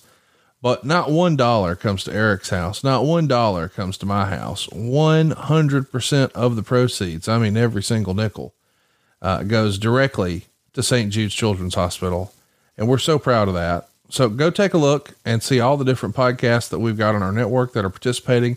If you see a shirt, pick up a shirt and do something nice for some families who really need our help at adfreecares.com. You'll see the shirts are maybe the most affordable on pro wrestling tees and 100% of the profit goes directly to St. Jude's. And speaking of the podcast network, how about click this? Kevin Nash. Yeah, we just saw Kevin and we didn't even mention it. Thank you for reminding us. He and Sean Oliver have put the band back together every single Monday. So when you finish 83 weeks here, why not check out Kevin Nash's new podcast with Sean Oliver? They're covering wrestling and just two dudes having a chat. Uh, Kevin Nash is one of the more interesting men in professional wrestling, and you'll get his feelings on everything. And it's really a, a different podcast than I think you know, if you're just looking for a, a traditional quote unquote wrestling podcast, uh, there's a bunch of those out there. Scott and, and Kevin had a special relationship. And that first episode talking about Scott Hall, it's unlike a lot of other wrestling podcasts that you're going to listen to. I can't recommend it enough. Go check it out. It's a, a very touching tribute to, um, to one of his very best friends from Kevin Nash to the unfortunately no longer with us, Scott Hall. And Kevin is, you know, he he likes to talk about things that are contemporary, things that are important to him, whether it's in the news or not. And the thing I always enjoy about Kevin when I get a chance to hang out with him a little bit is we rarely talk about wrestling, but we'll talk for hours about a lot of other things. Kevin is very, very well read. I mean, he he has strong opinions, but he's researched those opinions. Very interesting cat. You can talk about music, talk about politics, you can talk about business, um, finance. He, he's a real estate, whatever. He's a very, very smart guy. So you're going to get a you're going to get a diverse set of topics. I think anytime you listen to that show. No doubt. We should mention this show here is um, the night after the the, the uh, Bash at the Beach pay per view, and now we're on our march towards your favorite event of the year, or maybe it's not, but everybody thought it was Road Wild. 1997 coming up, of course. Hog Wild was 1996. Got a little trouble with Harley Davidson, so we rename it Road Wild 1997. We're on our march there. You've uh, taken a fair amount of shit for that show over the years, have you not? Yeah, I sure have, but you know, I I would do it again. It's one of those things. You know, we always talk about the benefit of hindsight and you know, twenty twenty hindsight or whatever. Um, I would still do that show. I would still approach it the same way. That that show had a much more significant impact on WWE's financial success than any dirt sheet basement dwelling dweeb would ever begin to understand. Um, and I would do it again. It gave that it gave that pay per view a personality. It wasn't just a, another pay per view in another arena with a different name. It had its own personality. And it had its downsides, no doubt. But the upside financially, long term, probably one of the smarter things I did business wise. Not necessarily for the audience, but for business, smart move. The GTX commercial that you were commenting on a little while ago that's still there, guess why that's there? because of the commitment we made to Sturgis. Yeah. All of a sudden, the gas and oil category, which was elusive, we couldn't get a gas and oil. And those are the kind of sponsors you want because they have a lot of money and they spend it all year long. And we couldn't get them. We couldn't get them. We couldn't get them. Guess what? We got them. And a lot of that had to do with Sturgis, as well as some other initiatives we're doing, like when we got the we got involved in the NASCAR business and had our own Busch Series uh, car uh, that was another big move financially. Didn't really impact the television product much, but certainly impacted our bottom line, as did Sturgis in a positive way. Yeah, we gave up some we gave up some revenue on ticket sales. Yep. We probably quadrupled the amount of money that we didn't make or would have made in advertising and sponsorship. So there you go. It wasn't my favorite one. Halloween Havoc was my favorite. The first Sturgis we did, to be honest with you, was a blast because it was an adventure. You know, none of us had ever been to Sturgis before. We'd all heard about Sturgis, and there was a lot of anticipation. And of course, getting together with you know fifteen or twenty of us, or however many, and actually doing the ride from Minneapolis to Sturgis, yeah, that was very, very cool. Um, but after you've done it once, coolness kind of wears off and now it's just a job. And it was a tough, you know, Sturgis was really tough, physically tough on everybody, from production people, office people, anybody that was there. It was hard to get around. It was hot. It was dirty. It was just tough working conditions. But again, I'd, I'd do it again. There we go. Crowd's alive now. Oh, look at Nash. All of a sudden, he's no longer. Oh, but he tweaked it on that landing, I guess. Darn it. It's tough to see the way it just acts up. Looks like Scott Hall's got him set up for the outsider's edge. Let's see if he can finish off Booker T here. Booker T! Tonight going nowhere! That's a big man that he delivered that outsider's edge to. And that'll do it. Let's do some questions here, Eric. Uh, Joey wants to know when you featured Goldberg in the dark match, because Goldberg was in the dark match here, did you already get a response that said, Hey, we could do something with this guy? That's an interesting question. When do you remember someone like really putting him on your radar? Like, Hey, I know he's not on TV yet, but we got something here. Oh, I, I think it was Terry Taylor that gave me the, the Iggy early on that, um, that Bill was something really special. And I, I think the very first time he came out for a dark match, I don't think it was here. Um, no, it was in Macon, Georgia, June 23rd. Yeah. I mean, the very first time he came out, of course, we wanted to see the reaction. It's one of the reasons you do dark matches to see how the talent is going to react to a live crowd. And Bill didn't react to the live crowd. The live crowd reacted to him, which is very unusual for a dark match, right? Because a dark match happens, you know, about an hour before the show starts. Typically, people are still kind of filtering in, you know, grabbing their seats. Nobody's really expecting much. You know, people are used to people that have been to a lot of the live events knew that the dark matches were going to, you know, happen. Didn't really look forward to them too much. It was just kind of like background noise, right? Not when Bill came out. Bill came out and it was like, like I, I, it was a reaction that I'd never seen in a dark match before. First one, second one, and it wasn't you know shortly afterwards. Like, dude, dude we got to get we got to fast track this dude to TV because he's just connecting with that crowd in a way that none of us had ever seen before. It's that intensity.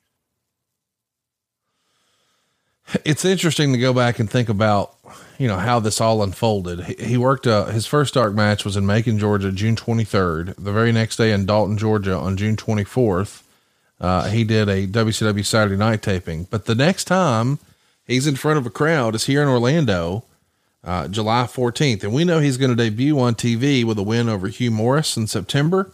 Well, his opponent here, Hugh Morrus. Now, you guys aren't calling him Goldberg yet. You're not even calling him Bill Goldberg yet. You're at least introducing him to the live crowd here as Bill Gold.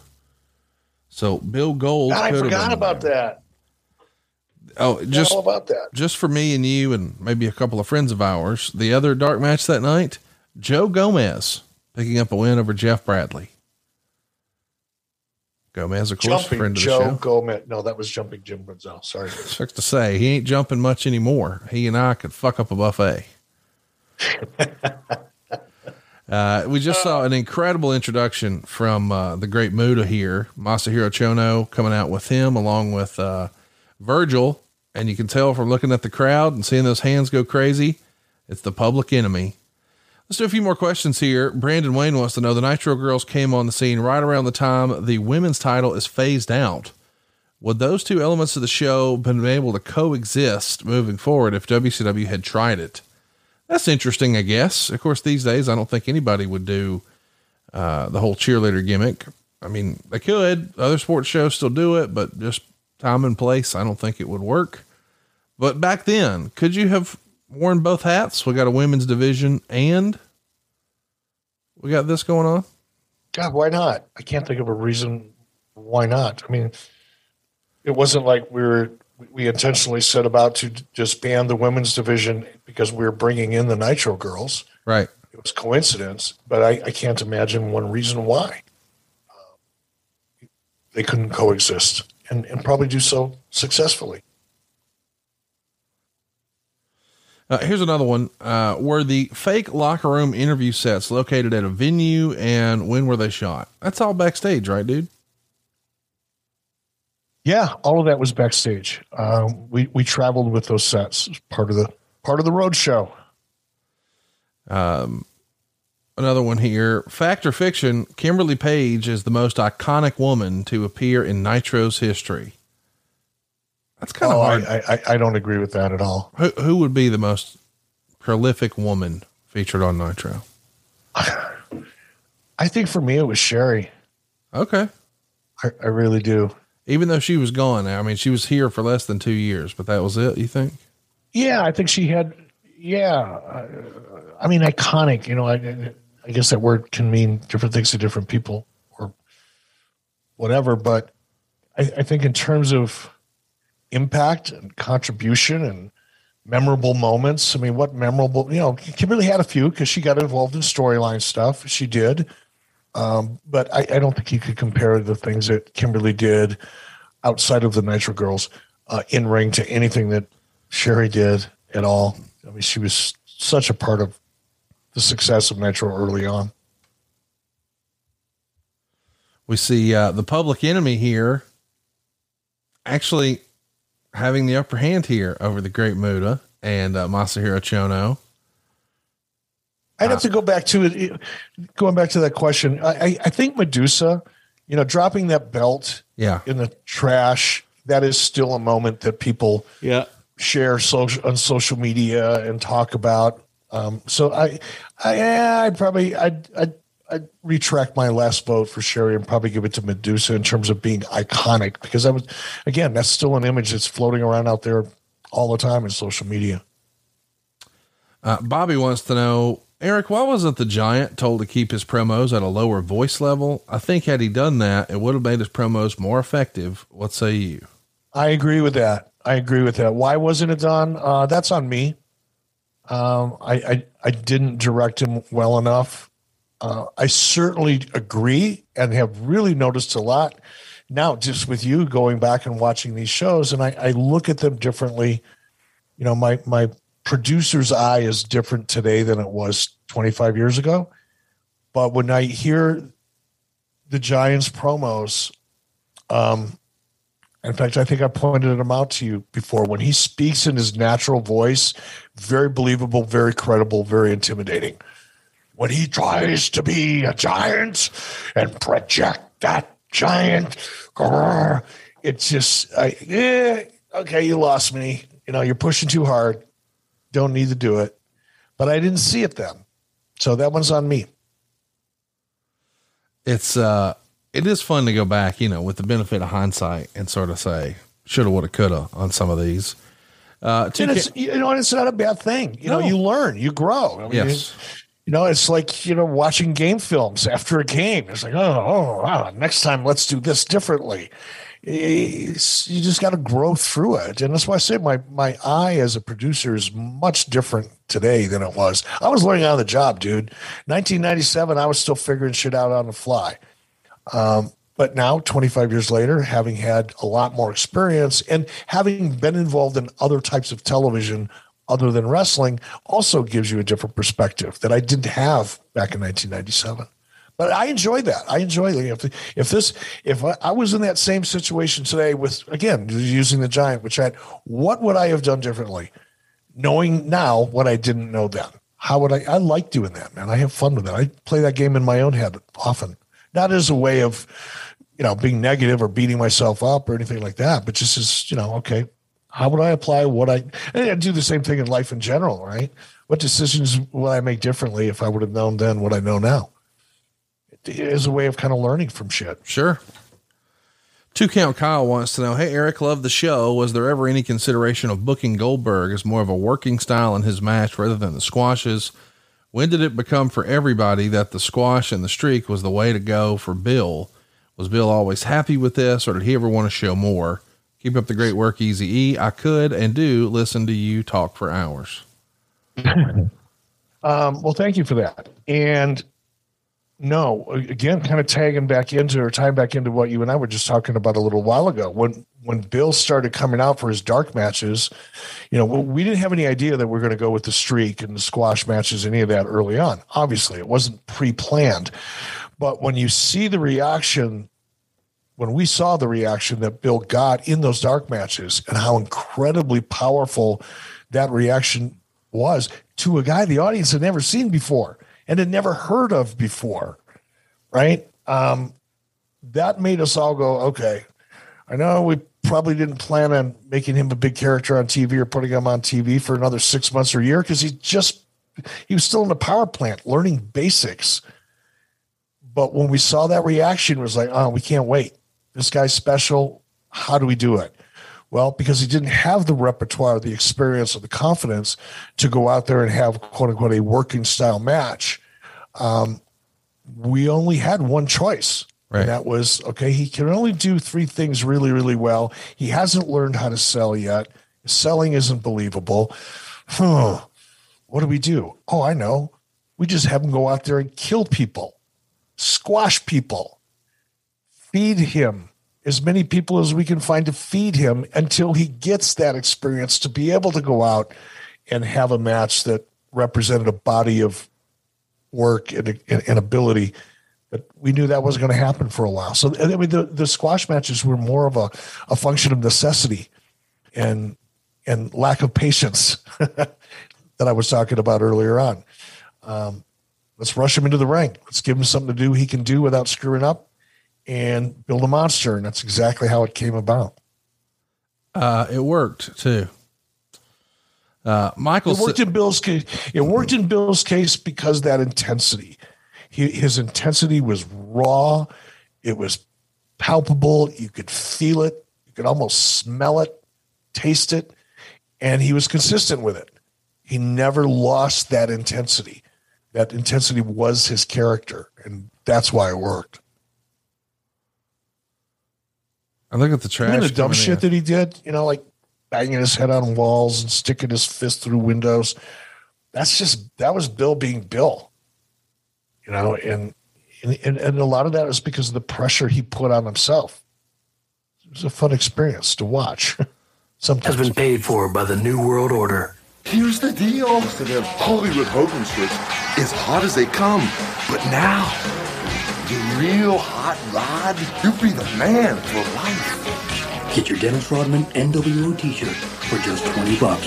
Call 1-800-NWO-0242. It's about time to kick some serious, serious butt. The preceding announcement has been paid for by the New World Order.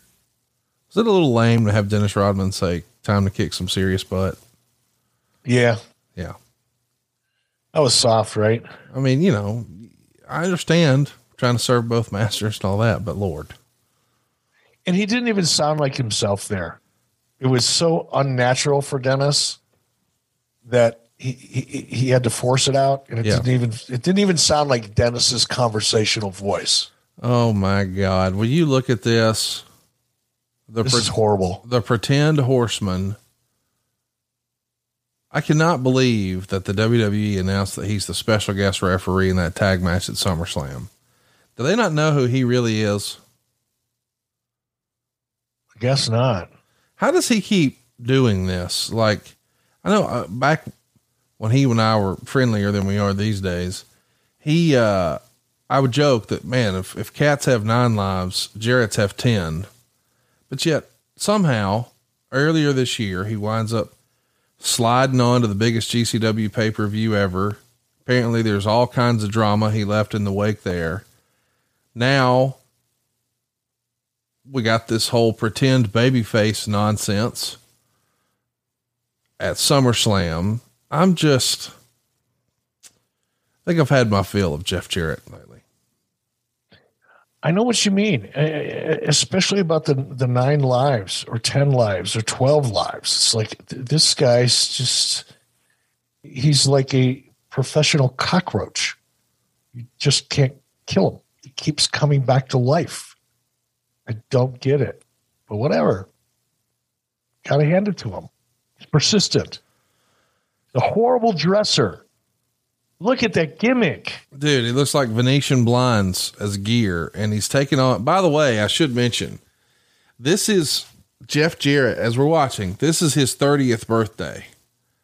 So his his little narrow ass dreamed of being a horseman his whole life. All of his aspirations were about being on the big stage and achieving this, and now he's in there with the greatest wrestler of all time on his thirtieth birthday. This guy could fall in shit and come out smelling like roses. I don't think anybody could say it better.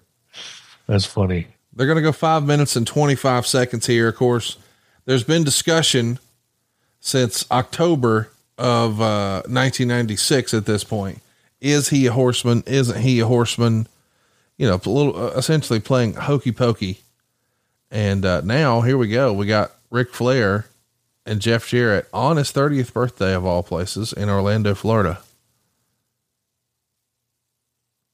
We should mention WCW got a 4.0 rating for Public Enemy taking on Muta and Chono. Meanwhile, WWF got a 2.7 for the Godwins LOD angle and then Vader versus Flash Funk. Uh, WCW, which usually owns the final quarter hour, fell to a 3.9 for Flair versus Jarrett and this Luger interview and NWO Sting finale. That got a 3.3 for the WWF tag match, which was the Dude Love debut. So, pretty memorable moment in time where you've got the Nitro Girls debuting on the exact same Monday as the Dude Love persona. Konnan joined the NWO here. Stupid ass Jeff Jarrett had his 30th birthday and his wet dream come true of wrestling Ric Flair. Well, you've really, you've really gotten sour on Jeff, haven't you? Yeah, I have. Tell me about, I mean, look, kind of obvious, but this one's hitting you pretty hard. Well, the deal is I've, I've been working my ass off to try to put together Starrcast 5. And once upon a time, he's the guy who helped connect me with FITE. And so Starrcast 1 through 4 were all on FITE. Starrcast 5 at the end of the month will also be on FITE. And uh, make no mistake about it, that's because of Jeff Jarrett's relationship. And I appreciate that. But then he shows up at the press conference and just go be a WWF stooge and get the fuck out of here. Like, that'd be good. But no, we're going to make It's sure going to be about him. Yeah, we're about him. We're at the press conference and we're, uh, we're wrestling Ric on our 30th birthday and we're the baby, fa- we're, we're screwing over Effy and GCW. And, uh, we got our, our baseball team and our podcasts and our, gotta make sure we take Karen everywhere we go and all that bullshit. And now, oh, I'm the babyface referee. Why? Cause it's in Nashville. Just, well, he did get the key to the city though. No, he didn't. Right. That was Ric Flair. Oh, it was Ric Flair. I thought, I thought Jeff got it as well. No shit. No, Jeff lives. No? In, Jeff lived in Nashville 50 years. He ain't got the key to nothing. He's got the key to his Tahoe. J- Ric, Flair was there for an hour and got Ric Flair Day. They renamed the fairgrounds the Flair Grounds. There's no comparison.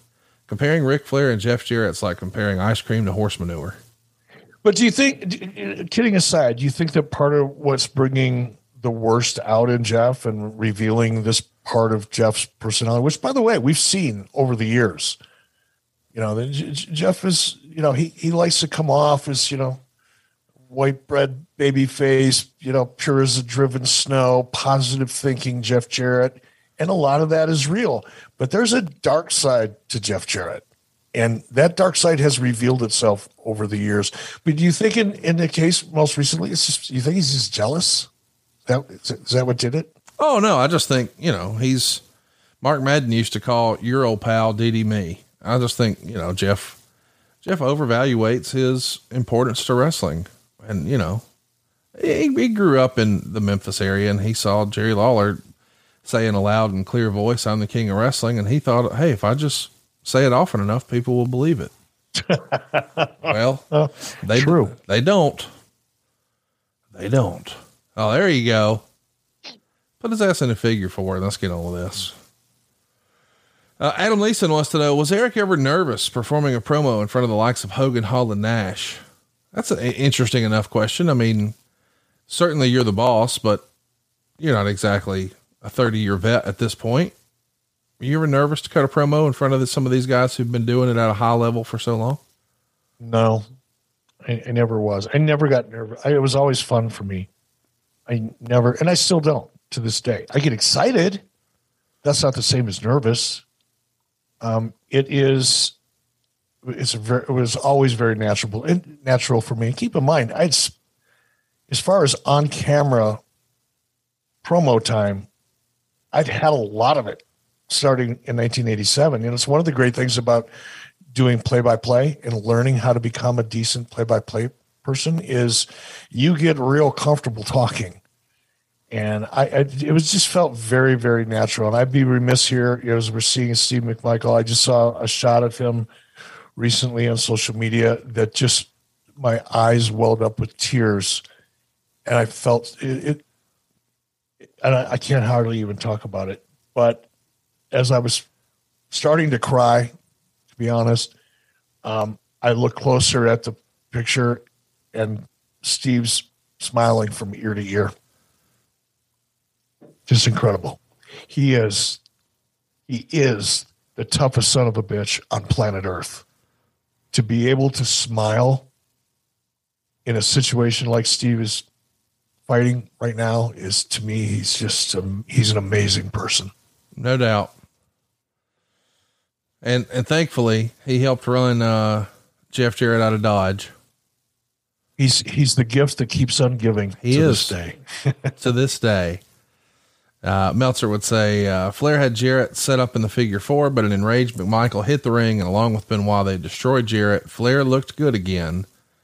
Uh, probably a, a big moment for Jeff, but this is an interesting time because we're just a few months away from the big My Spot promo and where Curt is essentially going to be gifted Arn Anderson's spot in the Four Horsemen, which at that point, I guess at this point, we should say it's Ric Flair, Arn Anderson, who's no longer an in ring competitor, Chris Benoit, Mongo, Flair.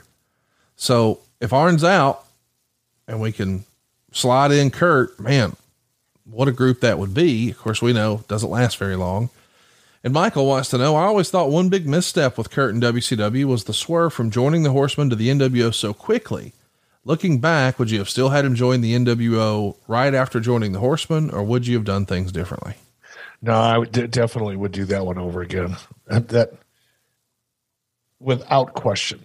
Uh, First of all, that's a great question. Yes. Number one. And without any other questions, I would have done that differently for sure. That was just too fast. And there was no real story behind it. There was no real motivation that was clear behind it. N- not, not enough. So, yes, no doubt. We got Lex Luger. for a do over on that.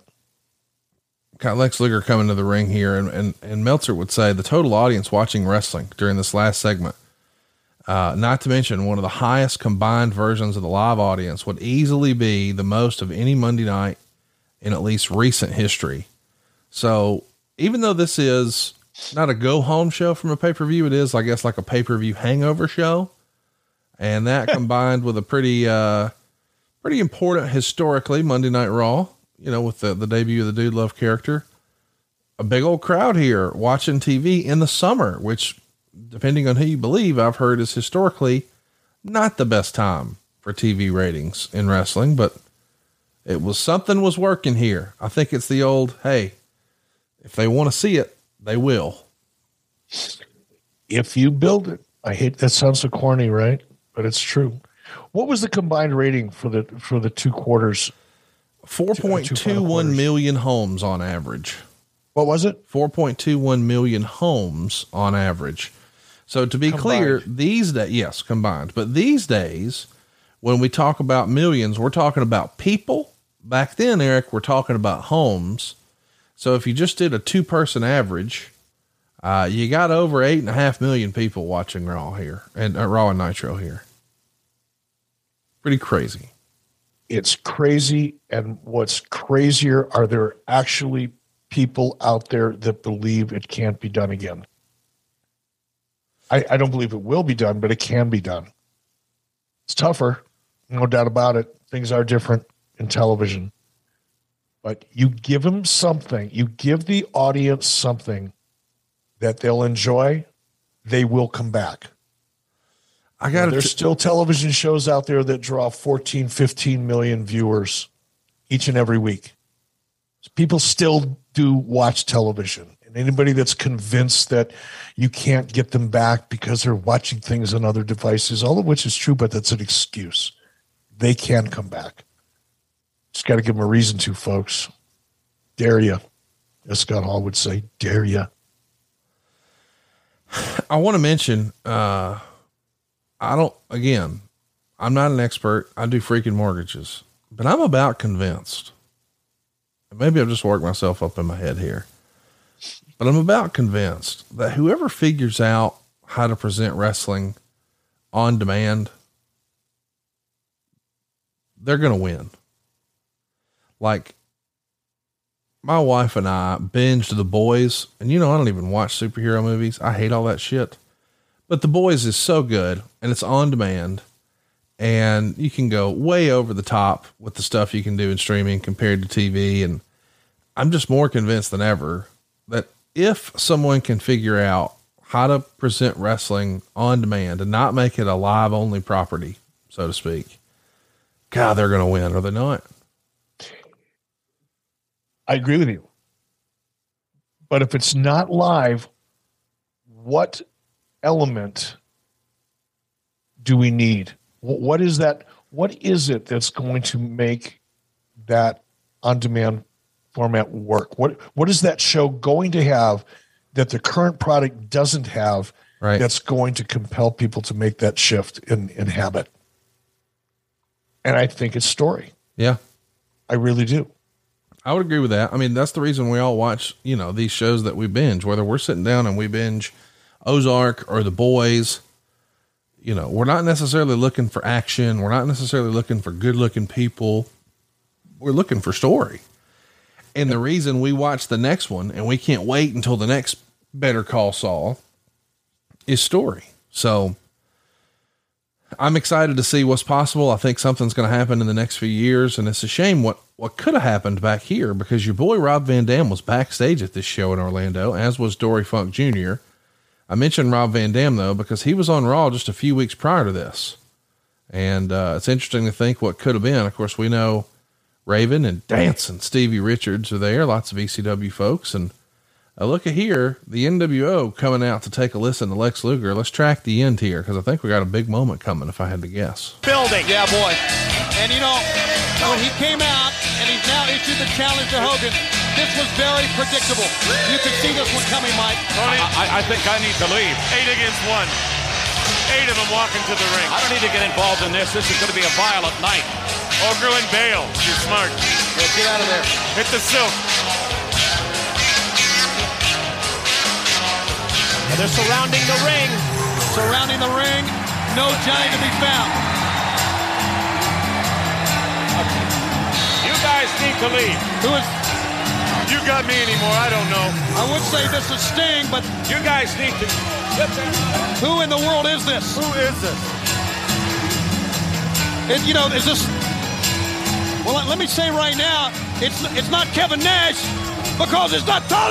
It's Sting. He's It's here. Sting. It's Sting.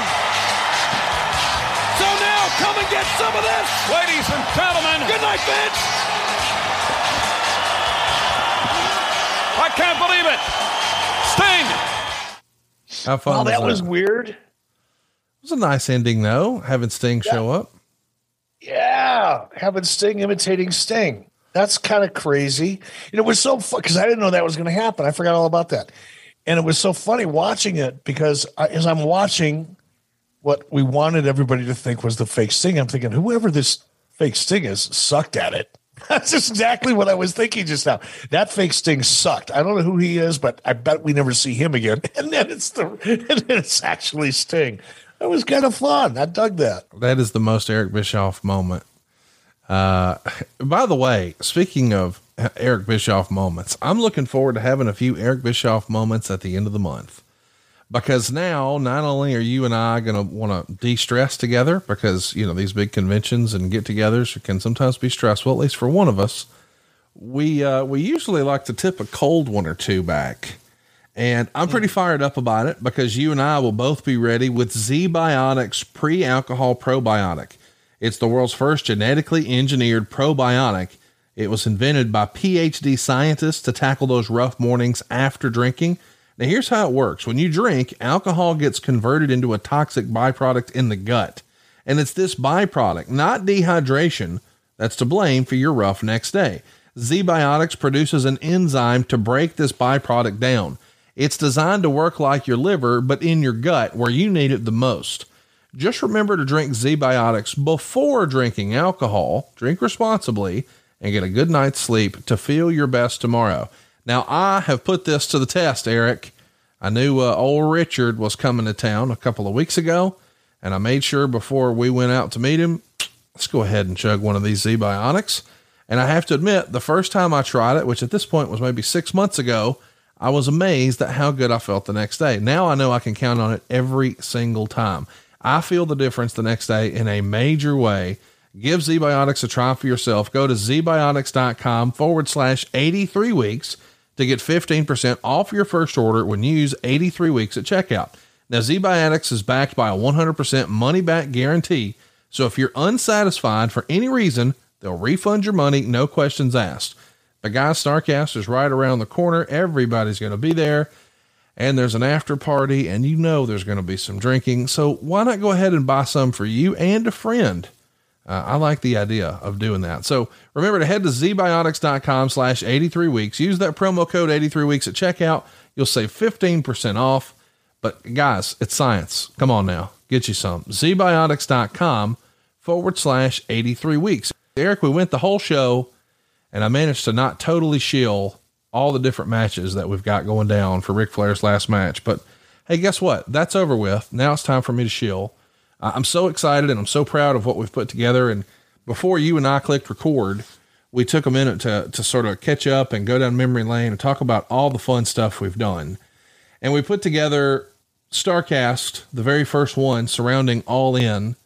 And that ultimately led to the creation of AEW. And wrestling has never quite been the same. And then when AEW was going to run their first show ever, we ran Starrcast 2 out in Las Vegas. And then before CM Punk ever got back into the wrestling business, long before he was with AEW, way before he jumped on that Fox show, that FS1 show, he showed up at Starrcast 3 and told his side of the story and caught up with wrestling fans after folks thought he would never come back. And then somehow, as luck would have it, at Starrcast 4, we found Jim Crockett Jr. and he was the big white whale of conventions. Nobody could get him to come out. We got him to come out, meet with fans in Baltimore and talk about the good old days of Jim Crockett Promotions. And now at Starrcast 5, unbelievably, Jim Crockett Promotions is back. One last time, Ric Flair's last match.com. Uh, we just launched episode one of the last match docu series. It's a three parter uh, episode one aired last week. Episode two airs tonight at 6.05. Everybody has been wanting to know who's Ric's opponent. It will be revealed tonight in episode two at Ric Flair's last match at 6.05 Eastern. But episode one sort of set the stage, Eric, and it, it talked about why Ric wants to wrestle at 73 years old. Because I know there was a big debate. I know a lot of people said what other people should or shouldn't do. But it turns out it ain't up to them. It's up to the nature boy himself. And you got some context of why this is important. And you got to see episode one last week. You and I exchanged some text messages about it, but we haven't spoken. What'd you think of episode one of the docu series over at RicFlairsLastMatch.com? I think it was it was so powerful, so powerful. In fact, I shared it uh, with Bill Shaw. Wow. Um, I, I, still stay in touch with Bill, and he, he was it really impacted him it really did it's so powerful but i you know and i wasn't one of those that was critical of Ric or even questioned Ric when i heard he was going to do this because I, I don't know Ric as well as you do obviously i'm not as close to him as you are but i've known him for a long time and and there's been times in our relationship when i was pretty close to Ric. and i know what makes him tick at least uh, a, I have a little bit of an idea of what makes him tick. And I'm happy for him. And I'm inspired by him, by the way. If you look at the work he's putting in and the commitment he's making to this, it means the world to him. This is his life. And he's not ready to give up on it yet. He's not ready to quit. He's got to have that one last moment in the sun before he can really put this part of his life behind him. And I'm I'm inspired by him. I truly am. Very few people have the balls to do what he's doing. and and and and are willing to commit and do the work that he's doing. I just I'm so proud of him and, and proud to call him a friend. He's this is just amazing. And I, I, I honestly, when I heard about this, and somebody asked me, "Oh, what, do you- what do you think?" I said, I, "Here's what I think. I think I'm going to be one of the luckiest people in the world to be able to sit there at ringside and watch somebody who I've known for 25 or 30 years now, and have some history with, experiencing a moment that very few people in the world ever get to experience, and that that connection to that audience on that night for Ric, every nanosecond of it is going to be genuine, it's going to be real, and it's going to be emotional. We get started on Friday the 29th with the roast of Ric Flair, and uh, it's going to be a who's who event. You're not going to believe some of the folks who couldn't attend, but did send in videos that have some pretty fun things to say to Ric. And uh, the next day, we've got uh, something I'm pretty proud of the Horseman reunion. People thought this would never happen. We've got the Horsemen together on stage for the first time and the last time. We've also got an opportunity to hear from guys we haven't heard from in a while, like Bryan Danielson, like Claudio Castagnoli.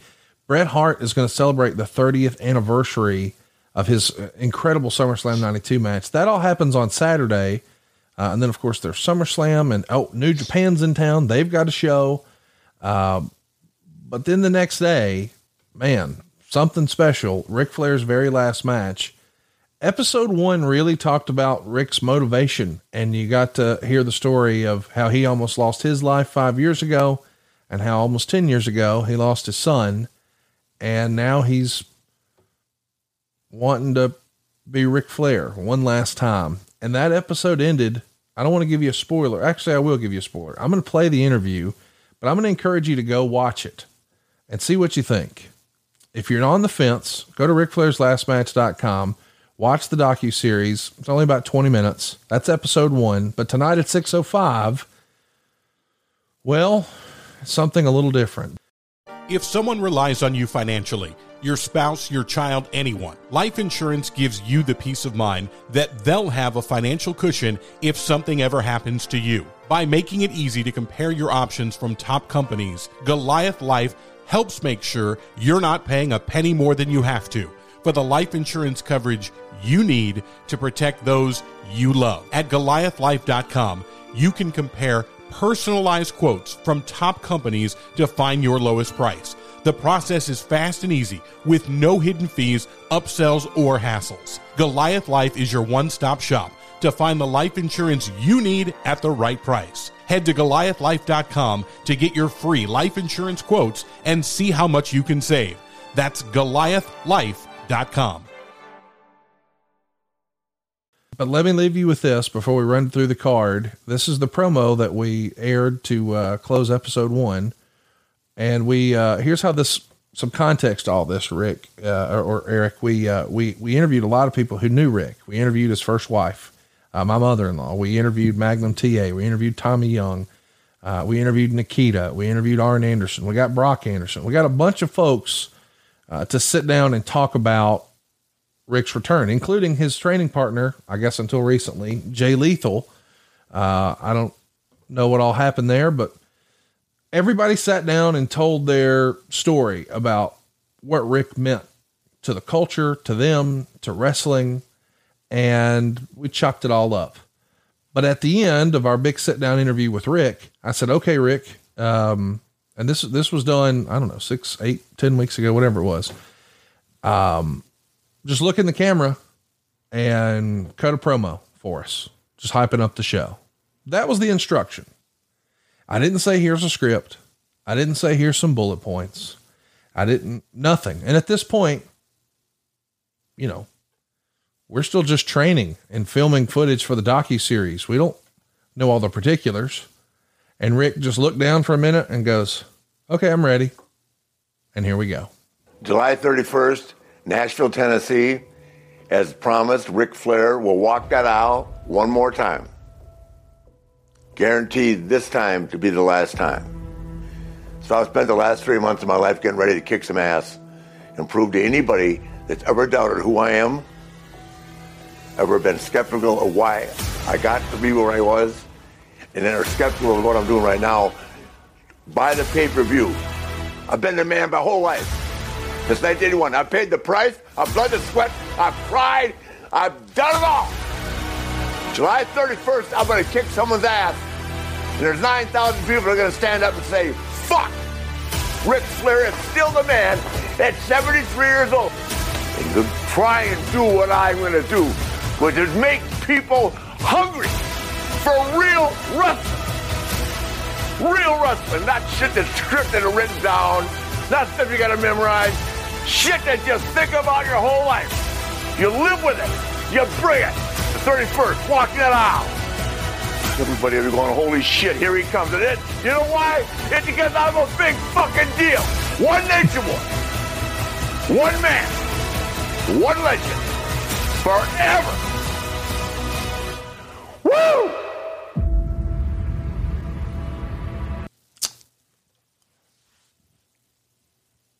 Wow. That's that's amazing. You know, here's the deal. It feels real because it is. This is a big deal to Ric. This match is important. And when it says last match, he means it. And I knew there was naysayers and I knew there were boo birds and I knew there were people who would question it and wouldn't be on board with it and didn't understand it. But episode one lays out his motivation. And for those of you who were against it, thought it was a terrible idea, we managed to load up that undercard to where I'm so proud of it. I think it might be the non AEW, non WWE show of the year. You got Clark Connors and Ren Narita from New Japan Pro Wrestling.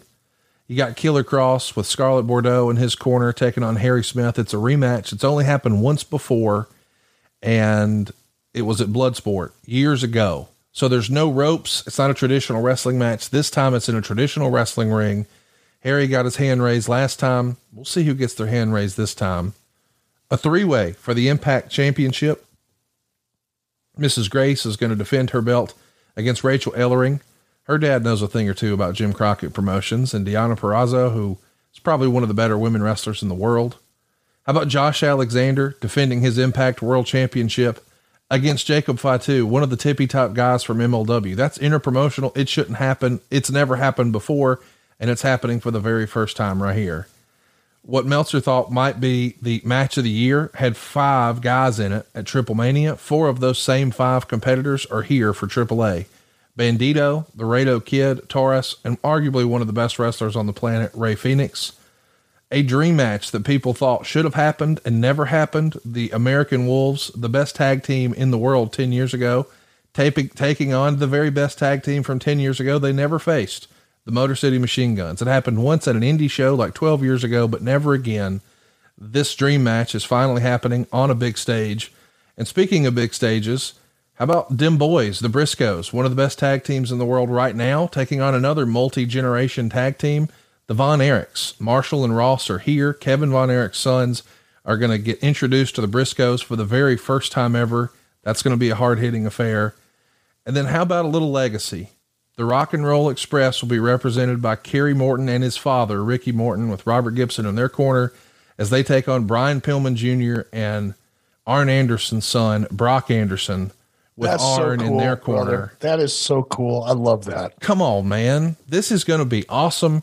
It's all happening in Nashville on Sunday, July 31st, the day after SummerSlam. And who's on the call? Well, it's JCP. Who do you think? It's David Crockett and Tony Schiavone. We got our pre-show starting at 6:05 Eastern. The pay-per-view's on sale now for just 35 bucks. You can get it on satellite, you can get it on cable, and of course you can get it on FITE. All the details are at ricflairslastmatch.com. But I think the undercard, which by the way, there's still another match or two to be announced.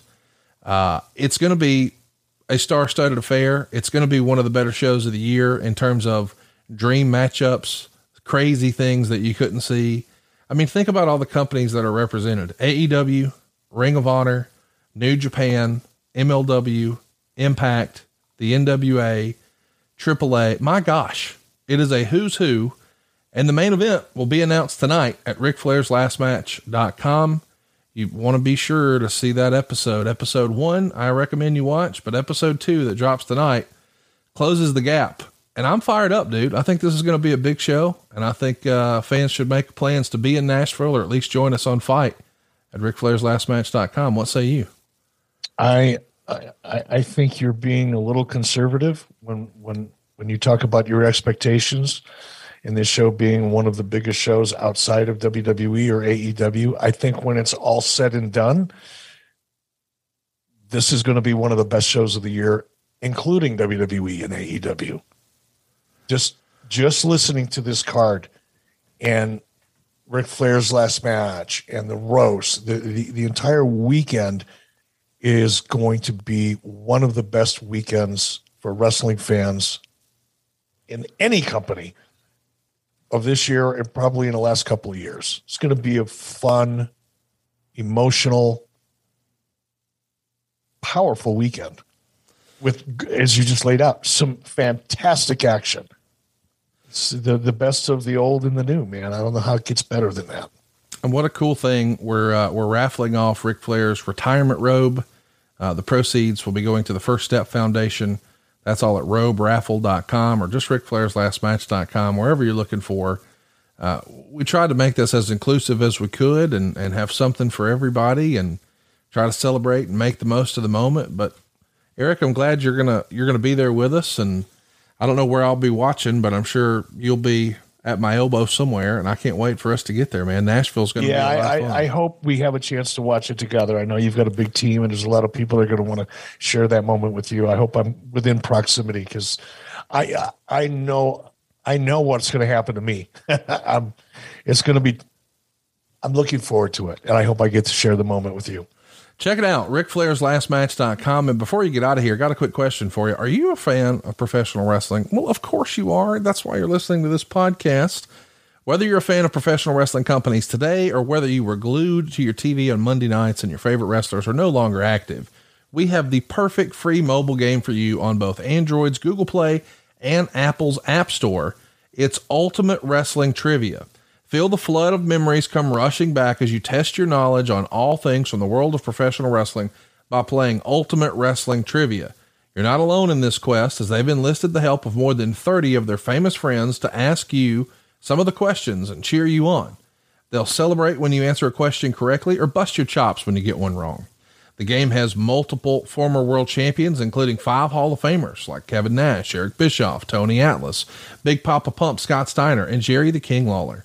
Download download Ultimate Wrestling Trivia today and see where you stack up against the competition on the leaderboard. Search Ultimate Wrestling Trivia in the App Store or the Google Play Store or go to ultimatewrestlingtrivia.com for more information. And if you like trivia, you'll love Ultimate Wrestling Trivia, the free mobile game, over 10,000 questions, more than 650 video questions, and over 30 wrestlers, including all these legends, including our very own Eric Bischoff. Find out who knows more wrestling trivia between you and your friends when you play all the games and join the same faction. To download, just search Ultimate Wrestling Trivia in the Apple App Store or Google Play Store, or go to ultimatewrestlingtrivia.com for more info. I bet that was a, a blast to help put together, was it not, Eric? I actually had fun. It was it was a fun shoot. I did uh, I did my videotaping at a, at an event, and went over to the hotel. They had a nice set, you know, laid out, and it was very well produced, very well organized. And I I, was actually having a blast doing it. It's going to be a fun game to play, and there's some there's some there's some fun personalities in it. So yeah, you're going to want to check it out. Fire it up right now. UltimateWrestlingTrivia.com. Just look for it on your app stores. Uh, and hey, it's going to be something you can do on your way to Nashville at the end of the month. Uh, Eric, do you know what day you're coming in yet? Because I think you and I may need to get some of that ZBiotics and tip a few back well before yeah, I'm coming in, in on the 28th. Oh, good. I'm coming in a day before. I, s- I Flights being what they are, chaos being what it is. I don't want anything that would to happen that would prevent me from being on time. So I'm coming in the day before, and that's a great way to pregame. I was thinking the same thing. Uh, I, I'm fired up about it. I know you are. I can't wait to uh, read your new book. Uh, can we can we reveal when we're thinking the book might be ready? Do we know yet? 11 11 22. Oh, so there you go. So bischoffbook.com. Uh, be on the lookout for that this November. Go ahead and pre-order right now. I can't wait to see how this QR code thing works out. You got me super interested in that. And of course, in the meantime, you and I are circling our calendars, dude. It's, we're less than two weeks away from Starrcast. And tonight, 6.05 Eastern, RicFlairsLastMatch.com. Next week, you and I are going to be back here chopping it up, talking about your WWF run from way back when. I guess it was WWE, mm. but uh, your 04 run. So all of 2004, Eric Bischoff in 2004 in wrestling. How about that? Is that going to be fun? Painful? Can't wait. Somewhere I know I was there, but I don't remember any of it. So this should be fun. it is going to be a lot of fun. In two weeks, we'll be back talking about our old pal. Uh, I can't believe this is real, but we'll be back talking about our old pal, Steve Mongo McMichael. As you said earlier, what a soldier, what a trooper he's been lately. Uh, we'll hit up uh, Hulk Hogan uh, and talk about him uh, helping save WCW, if you will, on August 8th. The impact of uh, Rey Mysterio and Lucha Libre after WCW is what we'll talk about in mid August. And then we're going to hit that famous My Spot promo at the end of the month. And then, of course, the NWO mocking it the very next week. It's going to be a loaded August and it'll be here before you know it. Of course, you get all these shows early and ad free, including Strictly Business and a whole lot of other really cool stuff uh, over at adfreeshows.com.